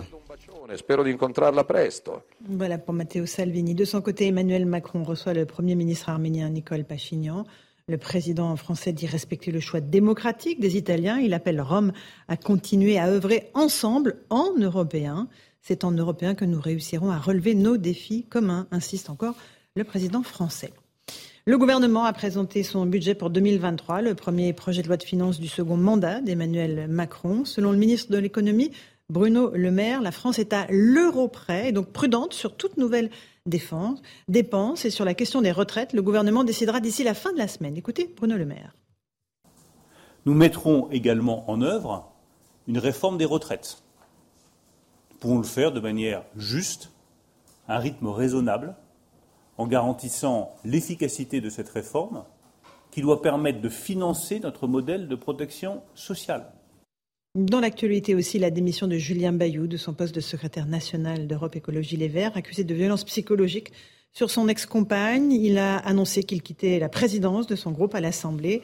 Quelques heures après cette démission, Marie Dozé, son avocate, s'est exprimée lors d'une conférence de presse. On l'écoute. Ce vulgaire déballage est indigne d'une société aussi avancée que la nôtre et Julien Bayou constate avec amertume et colère l'instrumentalisation du juste combat contre les violences sexuelles et sexistes à des fins politiques. Personne n'ignore que le congrès des écologistes se tient en fin d'année. L'ambition politicienne ne saurait justifier toutes les croisades. Voilà, on y reviendra dans un instant dans nos débats. Enfin, en Russie, au moins quinze morts, dont onze enfants, après une fusillade dans une école du centre du pays. Un attentat terroriste inhumain, selon Vladimir Poutine. D'après les enquêteurs, le suspect portait un pull noir à la symbolique nazie et une cagoule. Il s'agit d'un ancien élève de l'école. Il a mis fin à ses jours après l'attaque. Voilà pour les titres de l'actualité. Nous sommes avec Louis de Raynal, chef du service politique d'Europe un. Bonsoir Louis. Bonsoir Laurence. Nous sommes avec Nathan Devers, agrégé de philosophie. Bonsoir, bonsoir Nathan. Laurence. Maître euh, Gilles, William Goldnadel oui. est là. Bonsoir Maître, Madame avocat Ferrari. De votre État. Et nous sommes avec Vincent Hervouet, éditorialiste Europe un. Bonsoir Vincent. Bonsoir Laurence. On va parler d'Italie si vous le voulez bien. Euh, on va commencer par euh, nous rendre à, à Rome, euh, où Frédéric Michel, le correspondant d'Europe un, nous attend. Euh, Frédéric, comment la, la victoire de Giorgia Meloni, victoire probable euh, de la leader du parti Fratelli d'Italia, a été ressentie par les Italiens, Frédéric? En démocratie, c'est celui qui remporte le plus de voix qui gagne, me disait un retraité romain ce matin, pourtant électeur de gauche. Effectivement, depuis mon arrivée à Rome, la plupart des personnes que je rencontre me disent ne pas être effrayées, ne pas avoir peur de ce basculement. Pas tout à fait historique, hein. Rappelez-vous, l'extrême droite avec Matteo Salvini avait déjà occupé de hauts postes. Les Italiens ne sont pas non plus tous indifférents à l'image que cela peut renvoyer dans le reste de l'Europe et du monde, mais ils se rassurent en se disant que leur système est solide.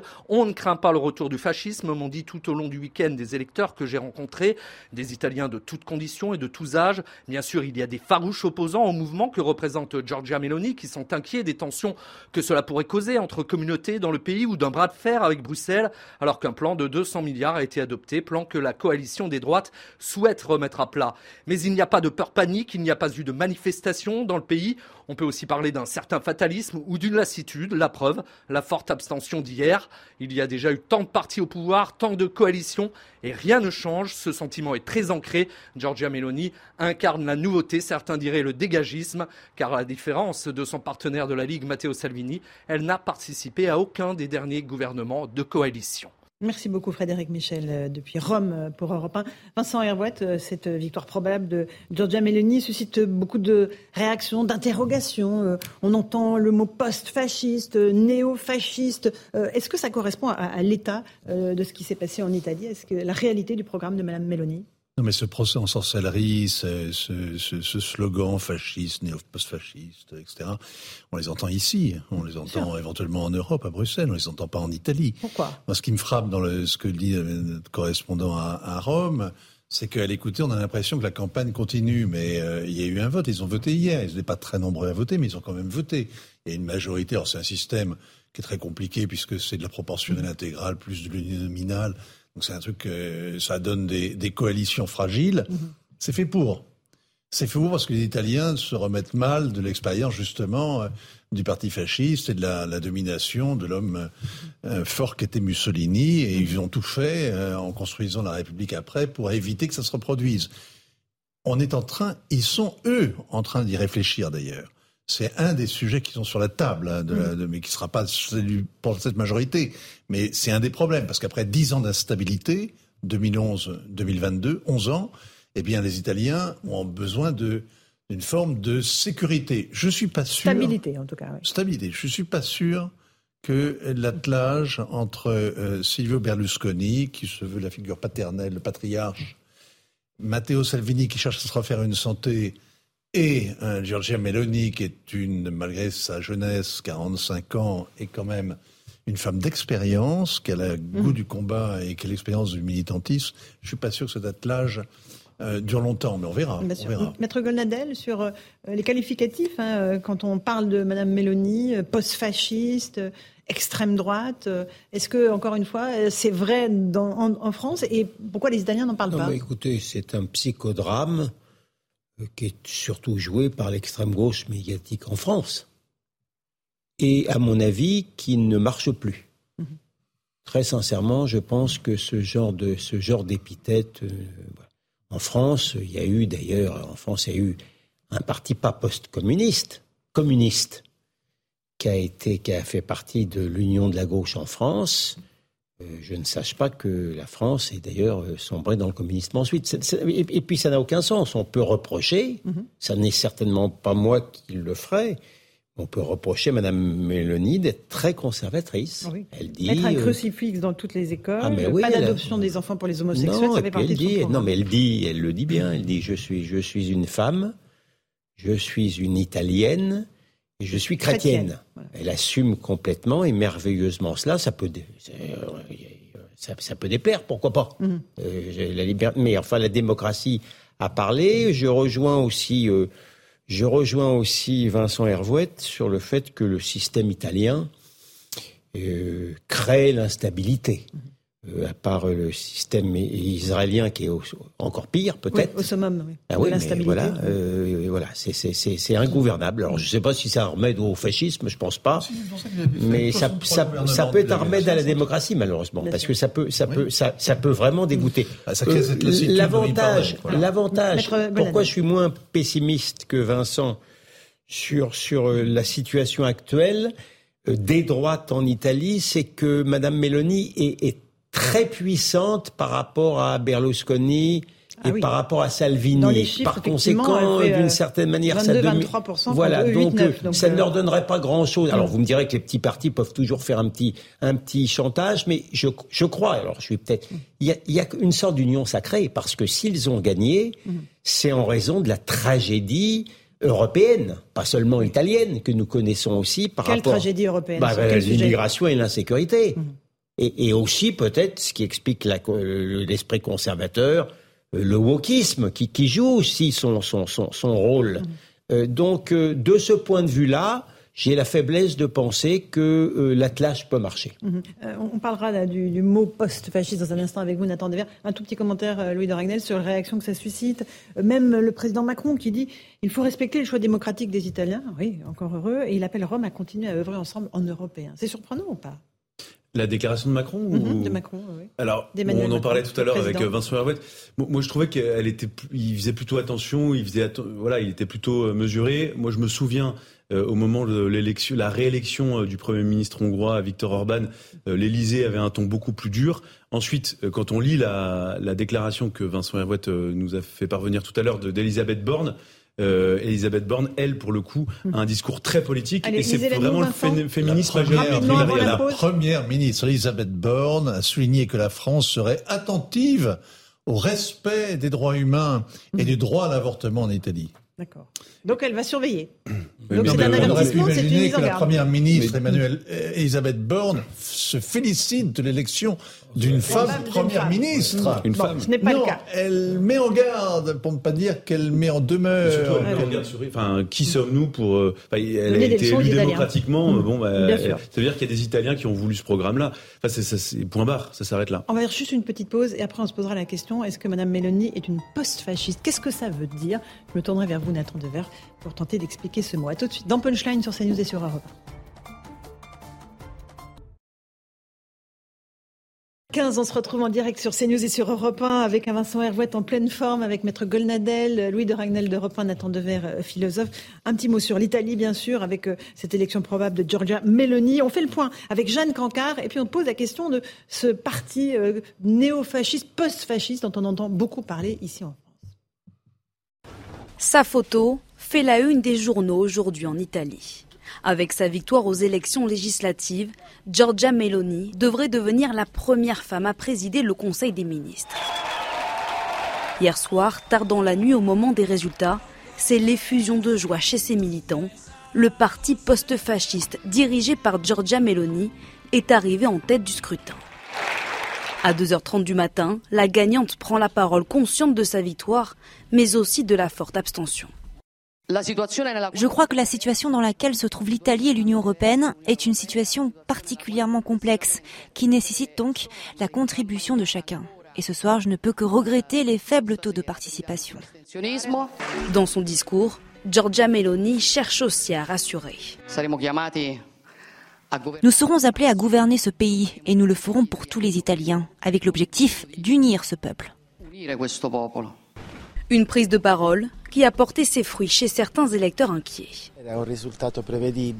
C'était un résultat prévisible. Même si la coalition que je soutenais n'a pas gagné, je pense que nous devons être confiants, déjà parce que c'est une femme, et aussi parce que le discours qu'elle a prononcé après sa victoire était un discours équilibré. Elle doit prouver qu'elle peut représenter tous les Italiens, ceux qui ont voté pour les partis de droite, mais surtout ceux qui ne l'ont pas fait. Si elle réussit, alors elle sera reconnue comme la chef. Sinon, ce sera une déception. Giorgia Meloni va désormais tenter de former son gouvernement et devrait rentrer en fonction dans les prochaines semaines. Nathan Devers, euh, ce mot post-fascisme, qu'est-ce qu'il veut dire ? Est-ce que c'est un mot valise ? euh, qu'est-ce, qu'il, qu'est-ce qu'il signifie aujourd'hui ? Je crois qu'il ne veut pas dire grand-chose. Parce que post-fasciste, ça signifie, ça s'intéresse juste au concept, hein, c'est une succession chronologique. Donc ce qui vient après le fascisme, euh, ça peut être mille et une choses, ça peut être de l'antifascisme, pourquoi pas, ça peut être une succession, un héritage euh, en, qui reste fasciste. C'est un concept qui est, je trouve, il y a des mots comme ça dans, les, dans le discours médiatique mm-hmm. qui sont faits pour créer des malentendus et pour créer des fausses controverses, des fausses polémiques où les uns vont dire une chose, les autres... Et ça va être très caricatural. Il me semble, en plus...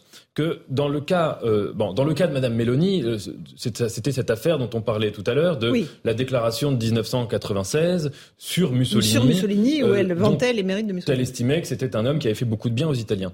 Mais il y a une différence entre le programme euh, politique de Madame Meloni et celui de Mussolini, c'est le conservatisme. Je pense que ce qui caractérise le plus euh, la vision politique de Madame Meloni, c'est Une, une, une, sur tous les domaines, hein, que ce soit euh, euh, religieux, que ce soit migratoire, et cetera. C'est une vision ultra-conservatrice qui, à mon avis, justifierait plutôt davantage de parler de néo-nationalisme. dans, et, et, et ce n'est pas tout à fait les mêmes référentiels que les référentiels de fascisme. Il y avait un article dans, dans le Grand Continent, la revue Le Grand Continent, qui était très intéressant, qui remarquait d'ailleurs que euh, la culture conservatrice en Italie, enfin la culture gouvernementale, hein, est assez pauvre. Et que justement, ça fait vraiment un saut là, dans l'inconnu, euh, de ce point de vue-là, et, et qui n'est pas du registre du, du néo-fascisme. Mmh. Euh, Maître Goldnadel. Oui, enfin, euh, on, appelle, on dit post-fasciste en France, enfin, le, notamment l'extrême-gauche, parce qu'ils n'osent pas dire... S'ils pouvaient dire fasciste, ils, disaient fa, ils diraient fasciste, hein, vous, ils ne se gênent pas, mais là, ils, ils ça, serait, ça serait trop gros. Mmh. Donc, du coup, ils disent post-fasciste, ce qui ne veut plus rien dire, comme euh, il vient très bien de l'être dit. Maintenant, pourquoi néo-nationaliste ? Euh, ça, je pense que c'est un parti nationaliste, ce qui n'est pas, en tous les cas dans mon esprit, un gros mot. Oui, c'est un parti nationaliste, oui, c'est un parti conservateur, et ça, ça, c'est, c'est, c'est aujourd'hui la réaction en Europe. Mmh. C'est avant tout, il faut le comprendre, c'est moins une victoire de la droite qu'une défaite de la gauche, et une défaite sur tous les plans, c'est-à-dire non seulement... sur le plan euh, de l'immigrationnisme, non seulement sur le plan de la sécurité, mais également sur le plan sociétal. Mmh. Quand euh, Madame Meloni utilise le discours justement sur la famille, ça n'est pas pour rien. Donc, euh, dans une Europe qui est déboussolée, Euh, ben, on, on voit bien que le nord est plutôt au sud. Voilà. On va juste écouter Michel Onfray, qui était l'invité ce matin de CNews, sur cette notion de post-fascisme. Il, il tempère les propos de ceux qui s'alarment du retour du fascisme en Europe. On l'écoute et puis je vous passe la parole, Vincent Hervouet et Louis de Raynal. À chaque fois qu'on n'est pas pour cette Europe, mmh. on est un nazi. Alors évidemment qu'elle elle, elle procède probablement du, du, du M S I fasciste, mais s'il faut faire la liste de tout ce dont procèdent nos hommes politiques, je rappelle que Mélenchon vient euh, du, du trotskisme, vous avez fort bien dit que le P C c'est le pacte germano-soviétique, c'est quand même deux ans de collaboration avec euh, le nazisme, c'est quand même un antisémitisme forcené à cette époque-là, et personne ne reproche à Fabien Roussel, et c'est tant mieux, le Parti communiste a changé. Le matin, à la radio, à la télévision, dans les médias, on nous explique que le fascisme est à nos portes, alors que il n'y a rien à craindre, c'est juste quelqu'un qui a dit on touche pas à l'Europe, si on touche pas à l'Europe, on touche à rien. Euh, Vincent Hervouet, euh, est-ce que vous êtes d'accord avec cette euh, définition-là ? Oui, oui, je suis cent pour cent d'accord. Le truc qui me frappe le plus, c'est que bon, le post-fascisme, c'est un mot qui a été inventé euh, il y a déjà trente ans en Italie, parce qu'il y a trente ans que euh, la droite s'est associée à, à une droite plus radicale, qui était à l'époque Alleanza Nazionale, le parti de Gianfranco Fini, qui était véritablement, lui, directement l'héritier du M S I italien, le parti né sur les décombres de l'Italie d'après-guerre. Hein. Euh, donc, c'est un mot... C'est effectivement pour, c'est une manière édulcorée de traiter l'adversaire de facho. Euh, en l'espèce, ce que ça veut dire pour les Italiens, ça veut dire qu'ils sont prêts à transgresser l'interdit moral qui pesait sur eux, que notamment la grande presse, mais aussi l'Europe, mais aussi les voisins comme la France, faisaient peser sur eux, et qu'ils ont décidé, face à un certain nombre de problèmes, de choisir une autre politique que celle qui avait été menée jusqu'à présent, notamment sur la question de l'immigration, notamment sur la question de l'insécurité, notamment aussi, ils en ont. C'est un pays qui, depuis vingt ans, les salaires ont perdu trois pour cent. C'est-à-dire que les salaires n'ont pas cessé de baisser depuis vingt ans. Mmh. C'est un pays où la facture d'électricité a été multipliée par quatre depuis trois mois. C'est un pays qui a d'énormes problèmes de ce genre et une sorte de sentiment que la seule chose qu'on puisse encore faire, c'est essayer de préserver le peu qu'on a gardé. Mmh. Et ça, ça donne Alors. pas véritablement l'envie de, de chanter les chants fascistes le matin au réveil ou de passer Bien le sûr. voisin, euh, de, lui, de, lui ins, de lui infliger un petit lavement à l'huile de ricin. On va juste poser la question de cette union des droites hein, qui fonctionne en Italie. Est-ce qu'elle est envisageable en France ? euh, Est-ce qu'il pourrait y avoir comme ça une alliance entre le R N, Reconquête et éventuellement une partie des Républicains ? Le point avec Gauthier Lebret du service politique de CNews et je vous passe la parole Louis de Raynal. On l'écoute Gauthier Lebret. L'union des droites semble bien compliquée en France. Déjà, nous sommes dans un régime électoral totalement différent du nôtre. Évidemment, un régime parlementaire qui est habitué à faire des coalitions. Et d'ailleurs, si Giorgia Meloni a eh bien fait un score historique euh, hier, c'est parce qu'elle a refusé d'entrer dans le gouvernement d'une Union nationale de Mario Draghi, et donc elle était seule dans l'opposition pendant un peu plus euh, d'un an. Évidemment, Éric Zemmour rêve de cette union des droites, vous le savez, ça a été l'un des thèmes de sa campagne présidentielle. Il a fait un communiqué hier pour se féliciter de la victoire de Giorgia Meloni. Il parle du deuxième succès pour l'Union des droites après euh, la Suède. Il dit que le ciment est bel et bien la question identitaire. Malgré leur échec en deux mille dix-huit, Giorgia Meloni et son jeune parti euh, n'ont rien lâché. Vous avez bien compris, évidemment, le parallèle que cherche à faire le leader de Reconquête. Comprenez que son parti n'est pas terminé, que c'est encore possible. Ce qui est sûr, c'est que Giorgia Meloni, idéologiquement, elle est plus proche d'Éric Zemmour que euh, de Marine Le Pen. Elle est ultra-conservatrice sur les idées de société, opposée par exemple au mariage pour tous et à l'adoption par les couples de même sexe. Elle est libérale sur les idées économiques, bien loin de la fameuse réforme des retraites voulue un temps à soixante ans euh, par Marine Le Pen. D'ailleurs, Le Point rapporte que Meloni aurait confié sur Marine Le Pen il y a un an. Marine Le Pen est démago. Elle est de gauche sur le plan économique et progressiste sur le plan sociétal. Et d'ailleurs, la présidente du groupe R N à l'Assemblée a mis un peu de temps à réagir à la victoire de Giorgia Meloni. Elle ne l'a fait que ce matin, en mentionnant également Matteo Salvini, son véritable allié de la Ligue, alors que ça a été un véritable revers pour lui. Hier, ces élections, il a fait entre six et huit pour cent. Il s'est véritablement effondré, mais c'est le véritable allié idéologique de Marine Le Pen en Italie. Alors si eh bien, on transpose ce qui se passe en Italie, ça voudrait dire qu'Éric Zemmour explose et que Marine Le Pen eh bien, se casse la figure électoralement. On est vraiment très très loin de ce scénario à l'heure où on se parle, puisque Marine Le Pen, vous le savez, a quatre-vingt-neuf députés à l'Assemblée nationale, qu'en Reconquête, il n'en a aucun. Merci Gauthier Lebret. Euh, scénario inenvisageable en France, Louis de Raynal, cette union des droites. Écoutez, euh, c'est, c'est un sujet dont on, on entend parler depuis quinze vingt ans euh, et toutes les tentatives qui ont été euh, initiées ont toutes échoué. Je me souviens, il y a dix ans même, Robert Ménard à Béziers avait essayé d'organiser une rencontre entre tout le monde. Il y a, il y a eu plein de tentatives de dîner, de déjeuner secret. À chaque fois, ça a toujours échoué. Et entre les chefs de tous ces partis de droite, c'est la haine absolue, quasiment depuis toujours. Le, la difficulté, c'est qu'aujourd'hui, dans les enquêtes d'opinion en France, je me souviens au moment de l'élection présidentielle, eh bien, les électeurs de droite, eux, sont pas du tout, enfin, font l'union des droites sans aucun problème et euh, peuvent passer d'un vote de Marine Le Pen, puis un vote euh, Les Républicains, en passant par éventuellement un vote pour Éric Zemmour. Donc, les électeurs euh, de droite, eux, n'ont absolument pas euh, toutes ces questions de, de cordon sanitaire, euh, toutes ces notions ont, ont déjà D'accord. complètement volé en éclats euh, depuis euh, de nombreuses années. Donc, la difficulté, en fait, aujourd'hui, ce sont euh, les chefs qui ne veulent pas s'entendre. Et je me souviens, je termine simplement euh, par oui, ça. Qui veulent réagir. Je me je souviens, de la, il, y a, il y a quelques années, il y avait un sondage qui avait été fait au, au sein des, des militants Les Républicains. Quelle est la personnalité politique préférée des militants L R ? C'était Marion Maréchal. Alors là, c'était la douche froide en interne au sein des Républicains, puisque arrivaient ensuite euh, tous les cadres euh, des Républicains. Voilà. Donc c'est simplement pour vous expliquer à quel point les électeurs sont plus à l'aise euh, que les cadres, les cadres en France. Euh, Maître Goldnadel, pourquoi vous réagissez ? Non, mais je... oui, parce que euh, qu'est-ce qui vous gêne ? Non, ce qui me gêne, c'est que la, la donne a changé. Je veux dire, un, d'abord. Euh, Certes, le système électoral français est différent du système italien, sauf que l'union des gauches existe. Donc, euh, sur le papier, l'union des droites pourrait euh, électoralement largement aussi bien marcher. Ensuite, ce que j'ai entendu par, par euh, Gauthier, c'est ça ? Gauthier Lebret. Par Gauthier. Euh, euh, bah, on se doute bien, on se doute bien que euh, Zemmour, c'est pas la même chose que Le Pen, et Salvini, c'est pas la même chose que Meloni. C'est, ce sont, c'est une union. Deux partis tout à fait différents. Ça ne marchait pas en France il y a une dizaine d'années à cause de l'interdit. Il n'était pas question, on pouvait, il fallait signer quand on croisait Marine Le Pen. Ça n'est plus le cas. Donc ça n'est plus l'interdit, l'obstacle principal. L'obstacle principal maintenant, c'est que les Républicains sont petits, alors que le Rassemblement National, notamment, est, est très grand. Et non seulement il est grand, mais il n'est pas euh, réputé pour se marier facilement. Il a une logique de parti assez personnelle. Sauf que ce qui peut changer quand même, ça, ça n'invalide pas ce que Louis a dit, mais ce qui peut changer, c'est la situation. C'est le besoin. C'est, c'est, d'abord, c'est le désir ardent des Français qui sont légitimement affolés par la situation parce que on ne se rend pas compte de cette situation.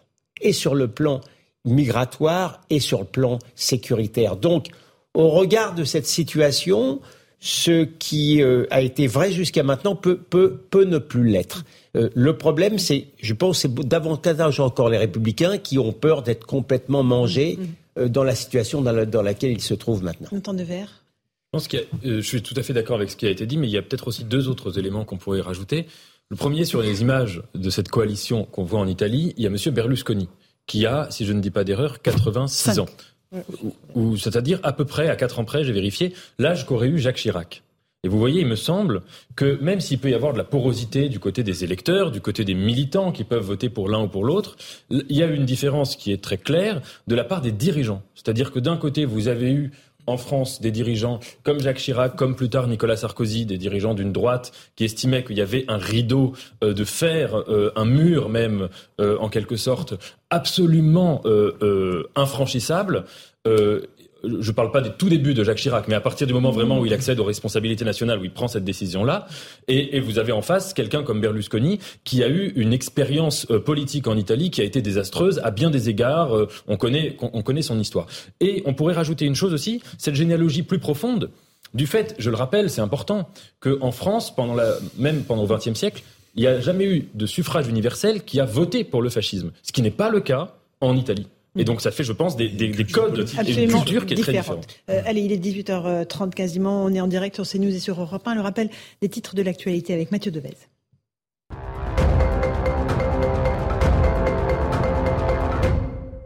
Le gouvernement a présenté son budget pour deux mille vingt-trois. Selon le ministre de l'économie Bruno Le Maire, la France est à l'euro près et donc prudente sur toute nouvelle dépense. Le texte est marqué par la flambée des prix de l'énergie et parmi les mesures annoncées, une enveloppe de neuf cent trente-cinq millions d'euros pour financer une augmentation du salaire des enseignants.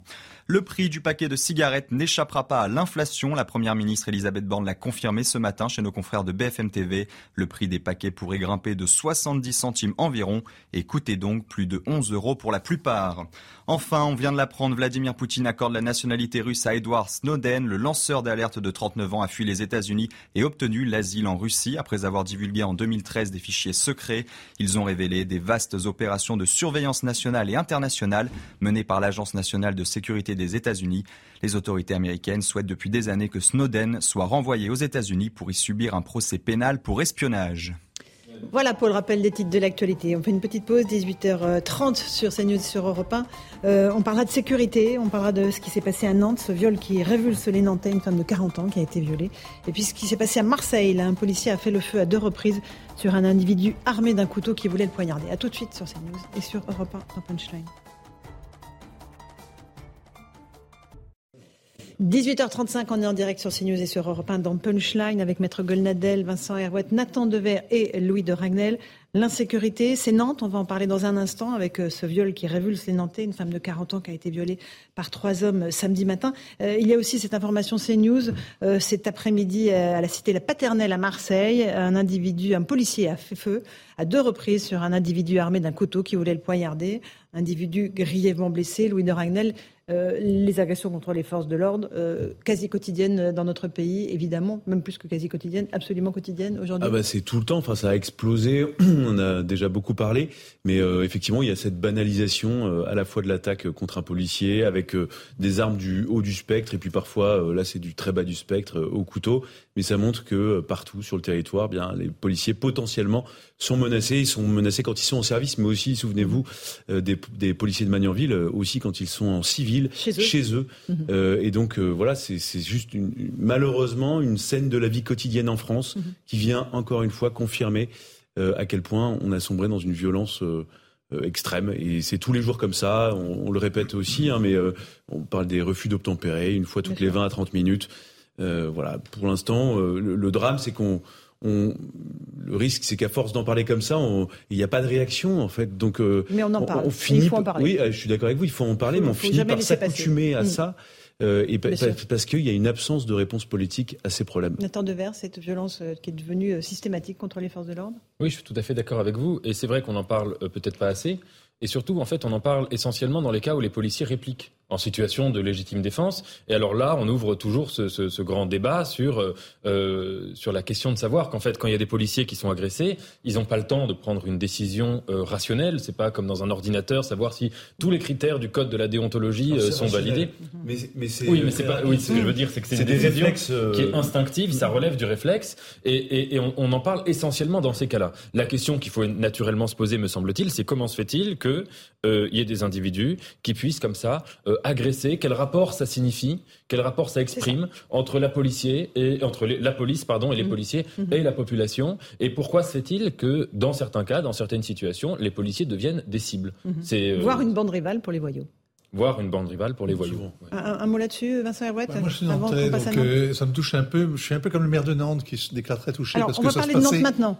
Qui s'est passé, passé en, en, en bas de chez lui, donc du coup, absolument. Il se sent euh, Alors, véritablement on va, concerné. On va quitter Marseille, où on était avec ce policier qui a, fait le feu, qui a ouvert le feu, euh, pour aller sur Nantes, où cette femme de quarante ans a été violée par trois hommes sur l'île de Nantes tôt samedi matin. Les trois hommes de nationalité soudanaise ont été interpellés sur les lieux. On fait le point avec ce récit d'Aminata Dem et puis on en débat ensuite. C'est dans le quartier de l'île de Nantes, tout près des espaces d'animation et d'exposition, que le drame a eu lieu. Une femme de quarante ans a été violée en se rendant chez une amie peu avant six heures ce samedi. Selon le récit de la victime, deux hommes alcoolisés la suivent, tentent de lui voler ses affaires, la frappent violemment au visage, puis la violent à plusieurs reprises.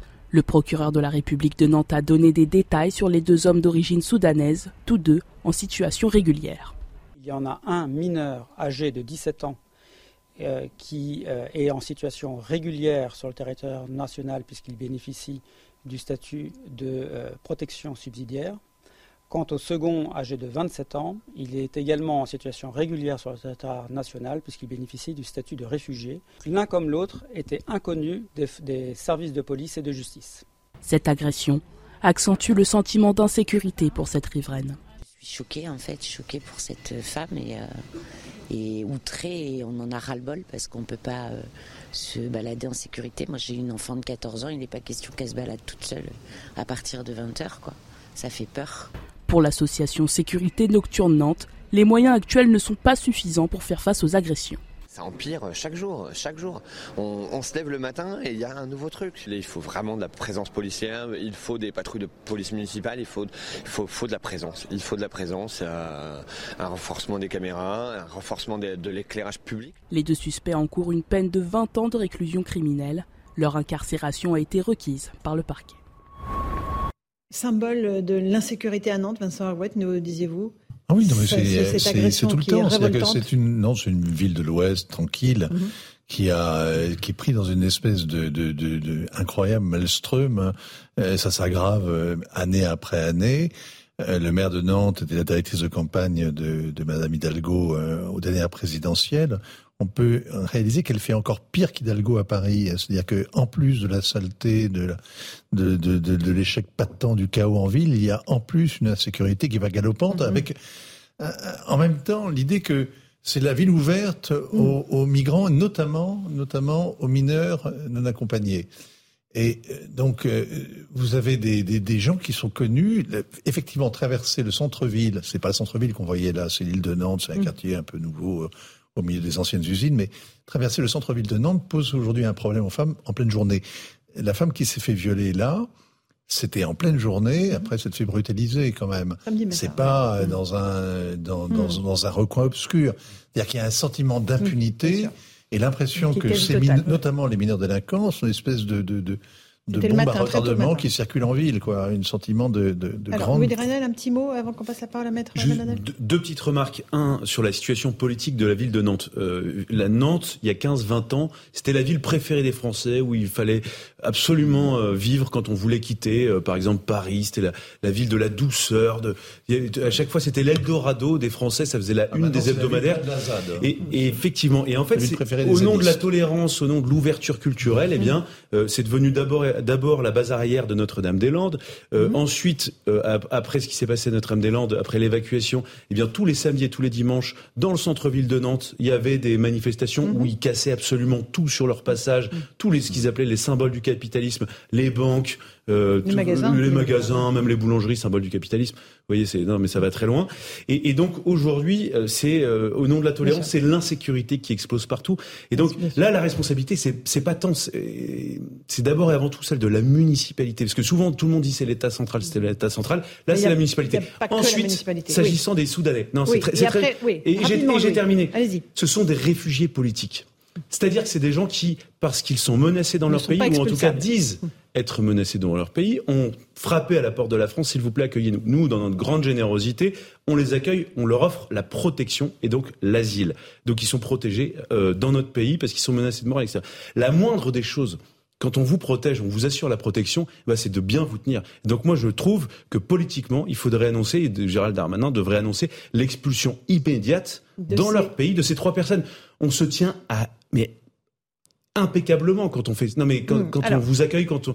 Enfin, c'est le si monde c'est à l'envers. C'est avec l'état tout, du droit, c'est l'inversement des, des valeurs. Enfin, c'est... Maître Goldnadel. Moi, j'ai peine à croire qu'il y ait une exception nantaise. Hein. Je suis désolé de vous le dire. Euh, une, natif de Rouen, ayant vécu longtemps à Rouen, je peux vous dire que c'est exactement la même chose. Rouen, Rouen était une, une ville formidable. Vous ne pouvez plus euh, sortir le soir. Et ça, c'est euh, complètement adossé à l'immigration.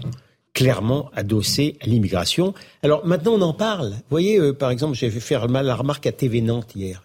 T V Nantes euh, expliquait que c'est... il disait pas que c'était des Soudanais, mais malheureusement, avec les réseaux sociaux, on peut plus le cacher. Donc maintenant, on le sait. Et puis il y a le, il y a le, le les résultats. Euh, moi-même, j'avoue que j'ai, j'ai été surpris. Nous sommes un pays encore moins sécure que le Mexique. Juste avant l'Afrique du Sud et après le Mexique. Quand on sait que Mexico et la ville peut-être la moins sûre aujourd'hui du monde. Eh bien, malgré tout, on est encore moins sûr que le Mexique. C'est pour vous dire dans quelle situation ouais. nous Alors, vivons. Non, Alors, il y a vrai, aussi la dimension... Les dealers sont des petits commerçants à côté ouais. des grossistes, ça, c'est des, des oui, narcotrafiquants mexicains. Mais, mais ça va venir, oui, ça va venir, ils grandissent, ils grandissent. C'est comme la mafia sicilienne, les narcotrafiquants, oui. ça fait respecter l'ordre dans la rue. C'est un peu différent aussi. Mais, mais, mais, mais la remarque, cela étant, de Louis sur les municipalités, c'est vrai que lorsqu'on se trouve en plus... dans une municipalité socialiste ou écologiste, c'est pas bon pour la sécurité non plus. On va juste écouter le commissaire Mathieu Vallet sur cette agression à Nantes de cette femme de quarante ans. D'abord, on sait que ces trois personnes, elles sont de nationalité soudanaise et qu'elles font l'objet d'un titre de séjour pour séjourner régulièrement en France. Et on voit bien que on est content du cadeau parce que, en plus de ne pas respecter les lois de la République, en s'en prenant un policier, ils ont en plus fait une victime de quarante ans. Sur ces trois individus, il y en a deux qui sont connus pour des faits mineurs des services de police. Et d'ailleurs, je suis étonné qu'on renouvelle un titre de séjour à des gens qui sont connus des services de police pour des, des faits de matière pénale. Donc, c'est clair, quand on vient en France pour faire des victimes, quand on vient en France pour créer du désordre, on doit être expulsé de là où on vient. Voilà, Mathieu Vallet, mais c'est précisément, ils avaient le droit d'asile, hein, on est d'accord. Absolument, c'est, c'est deux choses différentes parce que les titres de séjour, c'est au nom de l'immigration familiale, économique, humanitaire, parfois. Euh, là, pour le coup, pas du tout. C'est parce que c'est des gens qui déclarent être menacés de mort. Et donc euh, voilà, moi je pense que ces, ces trois personnes devraient être expulsées. Mais le problème, c'est que quand bien même elles seraient expulsées, aujourd'hui, vous avez quatre-vingts pour cent des déboutés du droit d'asile qui ne sont jamais expulsés. Et donc, euh, sont dans une sorte de no man's land administratif et judiciaire en France. Donc pendant des années, finissent par s'installer, se sédentariser et à la fin, en fait, parce qu'ils s'installent, euh, ils créent une famille, ont des enfants et donc à la fin, on n'expulse plus personne. Allez, dernier mot là-dessus, Vincent Hervouet, avant qu'on avance. C'est juste un détail. Moi, je ne pense pas qu'il y en a quatre-vingts pour cent. Je pense qu'il y en a cent pour cent. Pourquoi ? Parce que tous les jours, parce que tous les jours, sur les déboutés du droit d'asile qui sont renvoyés chez eux, il y a tous les jours, il y a quatre-vingts Comoriens qui sont, qui se font arrêter. À Mayotte. À Mayotte. Et qui sont renvoyés donc à la fin de la semaine ou à la fin du mois par bateau donc ou par avion. Les chiffres ça coûte un milliard, et cetera. On appelle le préfet de Mayotte donc, et on lui dit... Donc, oui. si vous retirez ce qui se passe à Mayotte, où il y a une sorte de... Non pas de chasse à l'homme, mais il y a des souricières un peu partout, et les gendarmes donc mm. euh, en arrêtent soixante, et les policiers en arrêtent vingt, c'est le lot quotidien. Vous en avez quatre-vingts par jour. À mon avis, ça suffit non. à, à faire prouver que allez, en métropole, il n'y en a pas un seul. Allez, ce sont les chiffres on... hors Mayotte. Hors Mayotte. C'est les chiffres métropolitains. Bon. Euh, j'aimerais qu'on avance hors, et qu'on garde un peu de temps pour Absolument. parler de Julien Bayou qui a donc démissionné. Il a été accusé de violence psychologique sur son ex-compagne. Il a annoncé aux militants Les Verts sa décision de quitter les fonctions à la tête du parti. Il dénonce une situation intenable. On va juste écouter son avocate qui s'est exprimée cet après-midi, qui dénonce une instrumentalisation politique. Ce vulgaire déballage est indigne d'une société aussi avancée que la nôtre et Julien Bayou constate avec amertume et colère l'instrumentalisation du juste combat contre les violences sexuelles et sexistes à des fins politiques. Personne n'ignore que le congrès des écologistes se tient en fin d'année. L'ambition politicienne ne saurait justifier toutes les croisades. Voilà pour l'avocate de Julien Bayou, euh, Maître Goldnadel. C'est Sandrine Rousseau qui avait révélé la semaine oui, dernière oui, non, les faits la, que, qui, euh, voilà, sa... qui pèsent sur lui. Voilà, il est clair que ma consoeur jette une pierre... L'avocate. Dans le jardin de Madame Rousseau, qui est à l'origine de la dénonciation de Monsieur Bayou. Alors, il y a deux façons de voir les choses. très clairement. Hein. La première, c'est qu'elle a raison surtout. Bayou, il n'y a rien contre lui. Y a, mais il n'y a strictement rien contre lui. Il y a des confessions de son ex-compagne à Sandrine Rousseau. Voilà, mais sur le plan strictement juridique, il n'y a rien. Et il est obligé, en raison de la pression euh, de, de son parti, mm-hmm. et de la pression médiatique aussi, de démissionner. Donc, mon premier sentiment serait d'ordre compassionnel. Sauf que, sauf que, M. Bayou est l'un des artisans de ce système de, de la loi de la délation et de la loi du soupçon. Donc, comme... Du coup, effectivement, je suis obligé de borner un peu ma compassion. La délation, c'est-à-dire c'est quoi la délation ? ah bah, Dénoncer bah, les violences faites aux femmes ? Oui, la, non, dès l'instant où, où, le nom, où le nom de quelqu'un, que ça tienne ou que ça tienne pas, est jeté en pâture médiatique, immédiatement, on lui demande de rendre compte, et non seulement de rendre compte, mais même de, se, de, de, de, de, de démissionner ou de se mettre en arrière parce que... Euh, bon, alors, euh, dans, dans ce système-là, vous ne pouvez pas résister. Alors, on est, on, il ne vous a pas échappé que nous ne vivons pas dans un monde idéal. Donc, dans le monde dans lequel on vit, il n'y a qu'un seul moyen de résoudre le problème, c'est sur la voie judiciaire. Dieu, certes, que la voie judiciaire n'a rien d'idéal non plus, mais on n'a pas mieux en stock. Donc, M. Bayou s'aperçoit... Monsieur Bayou et avant lui Monsieur Coquerel et avant lui tous, j'aurais pas assez de, de, de maintenant assez. Mais et puis il y a un autre système aussi, mais que je veux dire, je, je, je tiens à vous le dire aussi, c'est que j'ai l'impression avoir cette épidémie à gauche, j'ai l'impression encore une fois, euh, c'est le complexe de Tartuffe. Plus, euh, pardon de vous le dire, plus euh, moi je me méfie beaucoup des gens qui chantent à la messe le matin, le midi et le soir. En général, ça me rend méfiant. Euh, Nathan Devers, sur ces affaires, Julien Bayou qui quitte une partie de ses fonctions, il reste évidemment euh, élu député. Moi, j'avais salué, je continue de saluer, le mouvement MeToo, mmh. qui partait d'un diagnostic qui était juste, qui était de dire que la justice ne permettait pas, que ce soit aux États-Unis, que ce soit en France, que ce soit ailleurs, pour des raisons différentes, ne permettait pas de résoudre les cas de violences euh, sexuelles, parce que, soit parce que c'était trop long, soit parce que les plaintes n'étaient pas assez considérées, et cetera. Donc nécessité à l'époque de dire, très bien, puisque la justice n'est pas suffisante, on court-circuite par les réseaux sociaux. Mais tout en saluant ce mouvement, hein, dont j'estime qu'il était salutaire, je pense qu'il y a un problème qui est comme l'impensé, ou, le point, ou l'angle mort euh, de, de, du mouvement MeToo, qui est une question presque de méthode.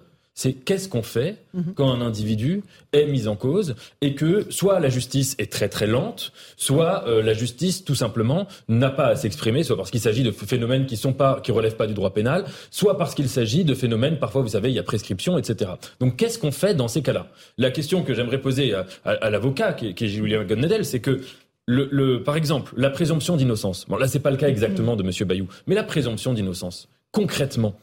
Quand vous avez un individu qui est accusé de faits graves, qu'il est peut-être innocent, imaginons, et que euh, la procédure va prendre X années avant de pouvoir dire il était innocent. Concrètement, qu'est-ce qu'on en fait ? Ça veut dire que c'est, c'est un droit abstrait, mais dans oui. la réalité existentielle des, des, des âmes, euh, qui est encore une fois un principe euh, fondamental de l'état de droit, qu'est-ce que ça devient ? Quand vous avez encore une fois, et là, dans le cas de M. Bayou, c'est encore plus, je dirais, intéressant, quand vous avez euh, quelqu'un qui est accusé, De, de, et qu'il n'y a pas, euh, il n'y a aucune, aucune phénomène, aucun, aucun procédure judiciaire. Qu'est-ce que vous faites également ? Je pense qu'il faut ouvrir ce débat. Un débat très simple, hein, un débat de méthode, mmh. parce que sinon, ça va être aucune jurisprudence, du cas par cas, mmh. en fonction notamment dans le monde politique, de la conjoncture politique. Parce qu'évidemment, quand on est dans un contexte électoral ou pas, les individus seront pas, euh, euh, il y aura pas les mêmes, euh, les mêmes mesures qui vont être prises. Donc il faut qu'on ait ce débat-là, parce que sinon c'est, c'est l'anarchie. Maître Goldnadel, vous voulez ajouter quelque chose ? Bon, d'abord, la prescription, c'est la prescription. Si la personne n'a pas porté plainte en temps voulu, ben, tant pis. Euh, c'est quand même la moindre des choses. Pour le reste, je maintiens la proposition que j'ai faite, à savoir que je souhaiterais que il n'y ait, les noms des personnes ne soient pas jetés en pâture avant la mise en examen. S'il y a une mise en examen, ça veut dire qu'il y a un commencement de début de présomption. Et dans ce cas-là, même si effectivement la personne est présumée innocente, là il peut y avoir des décisions d'ordre politique qu'elle puisse se mmh, mettre mmh. effectivement en réserve, si j'ose dire, de la République. Vous ne trouverez pas un autre système. Il n'y a, a pas de système idéal, je vous le répète. Vincent Hervouet, on a eu l'affaire Katnins la semaine dernière, l'affaire Bayou. Il n'y a pas de système idéal parce qu'on connaît des hommes politiques qui ont été mis en examen et qui ont été lavés euh, de toute accusation euh, quinze ans après et leur carrière était ruinée, euh, leur euh, chance était passée et ils avaient dû abandonner euh, et n'est pas servi l'État comme ils l'auraient pu. Euh, j'ai les noms en tête, vous voulez la liste, euh, mais bon.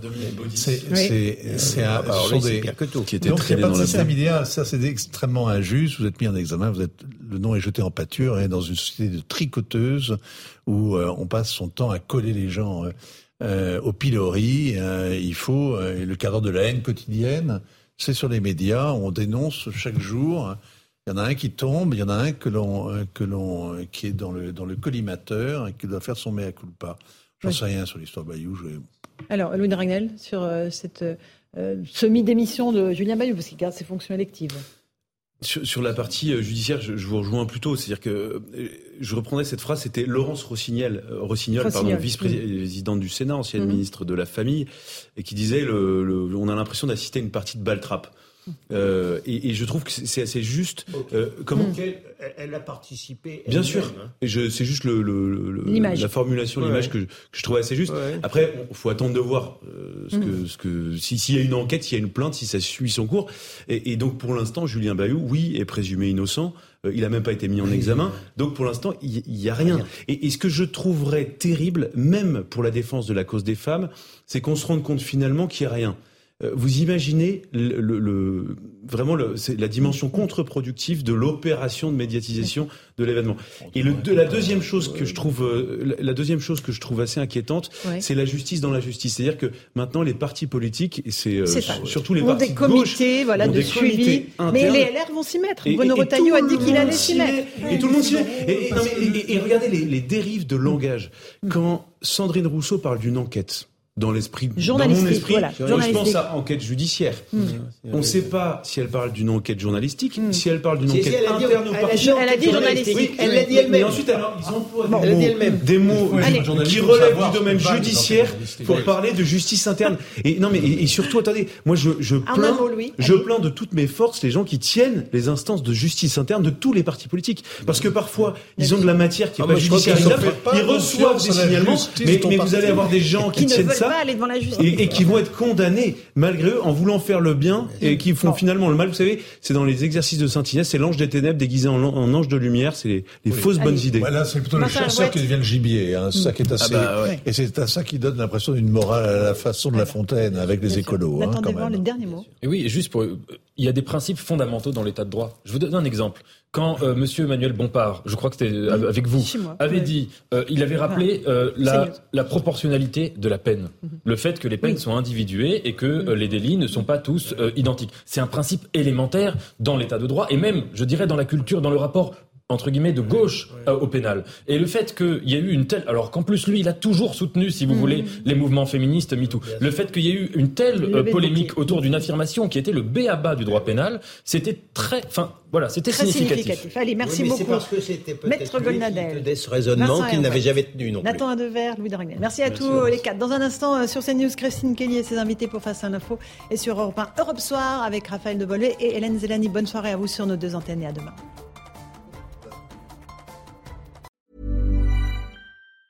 Mom deserves the best, and there's no better place to shop for Mother's Day than Whole Foods Market. They're your destination for unbeatable savings, from premium gifts to show-stopping flowers and irresistible desserts. Start by saving thirty-three percent with Prime on all body care and candles. Then get a fifteen-stem bunch of tulips for just nine ninety-nine each with Prime. Round out Mom's menu with festive rosé, irresistible berry chantilly cake, and more special treats. Come celebrate Mother's Day at Whole Foods Market.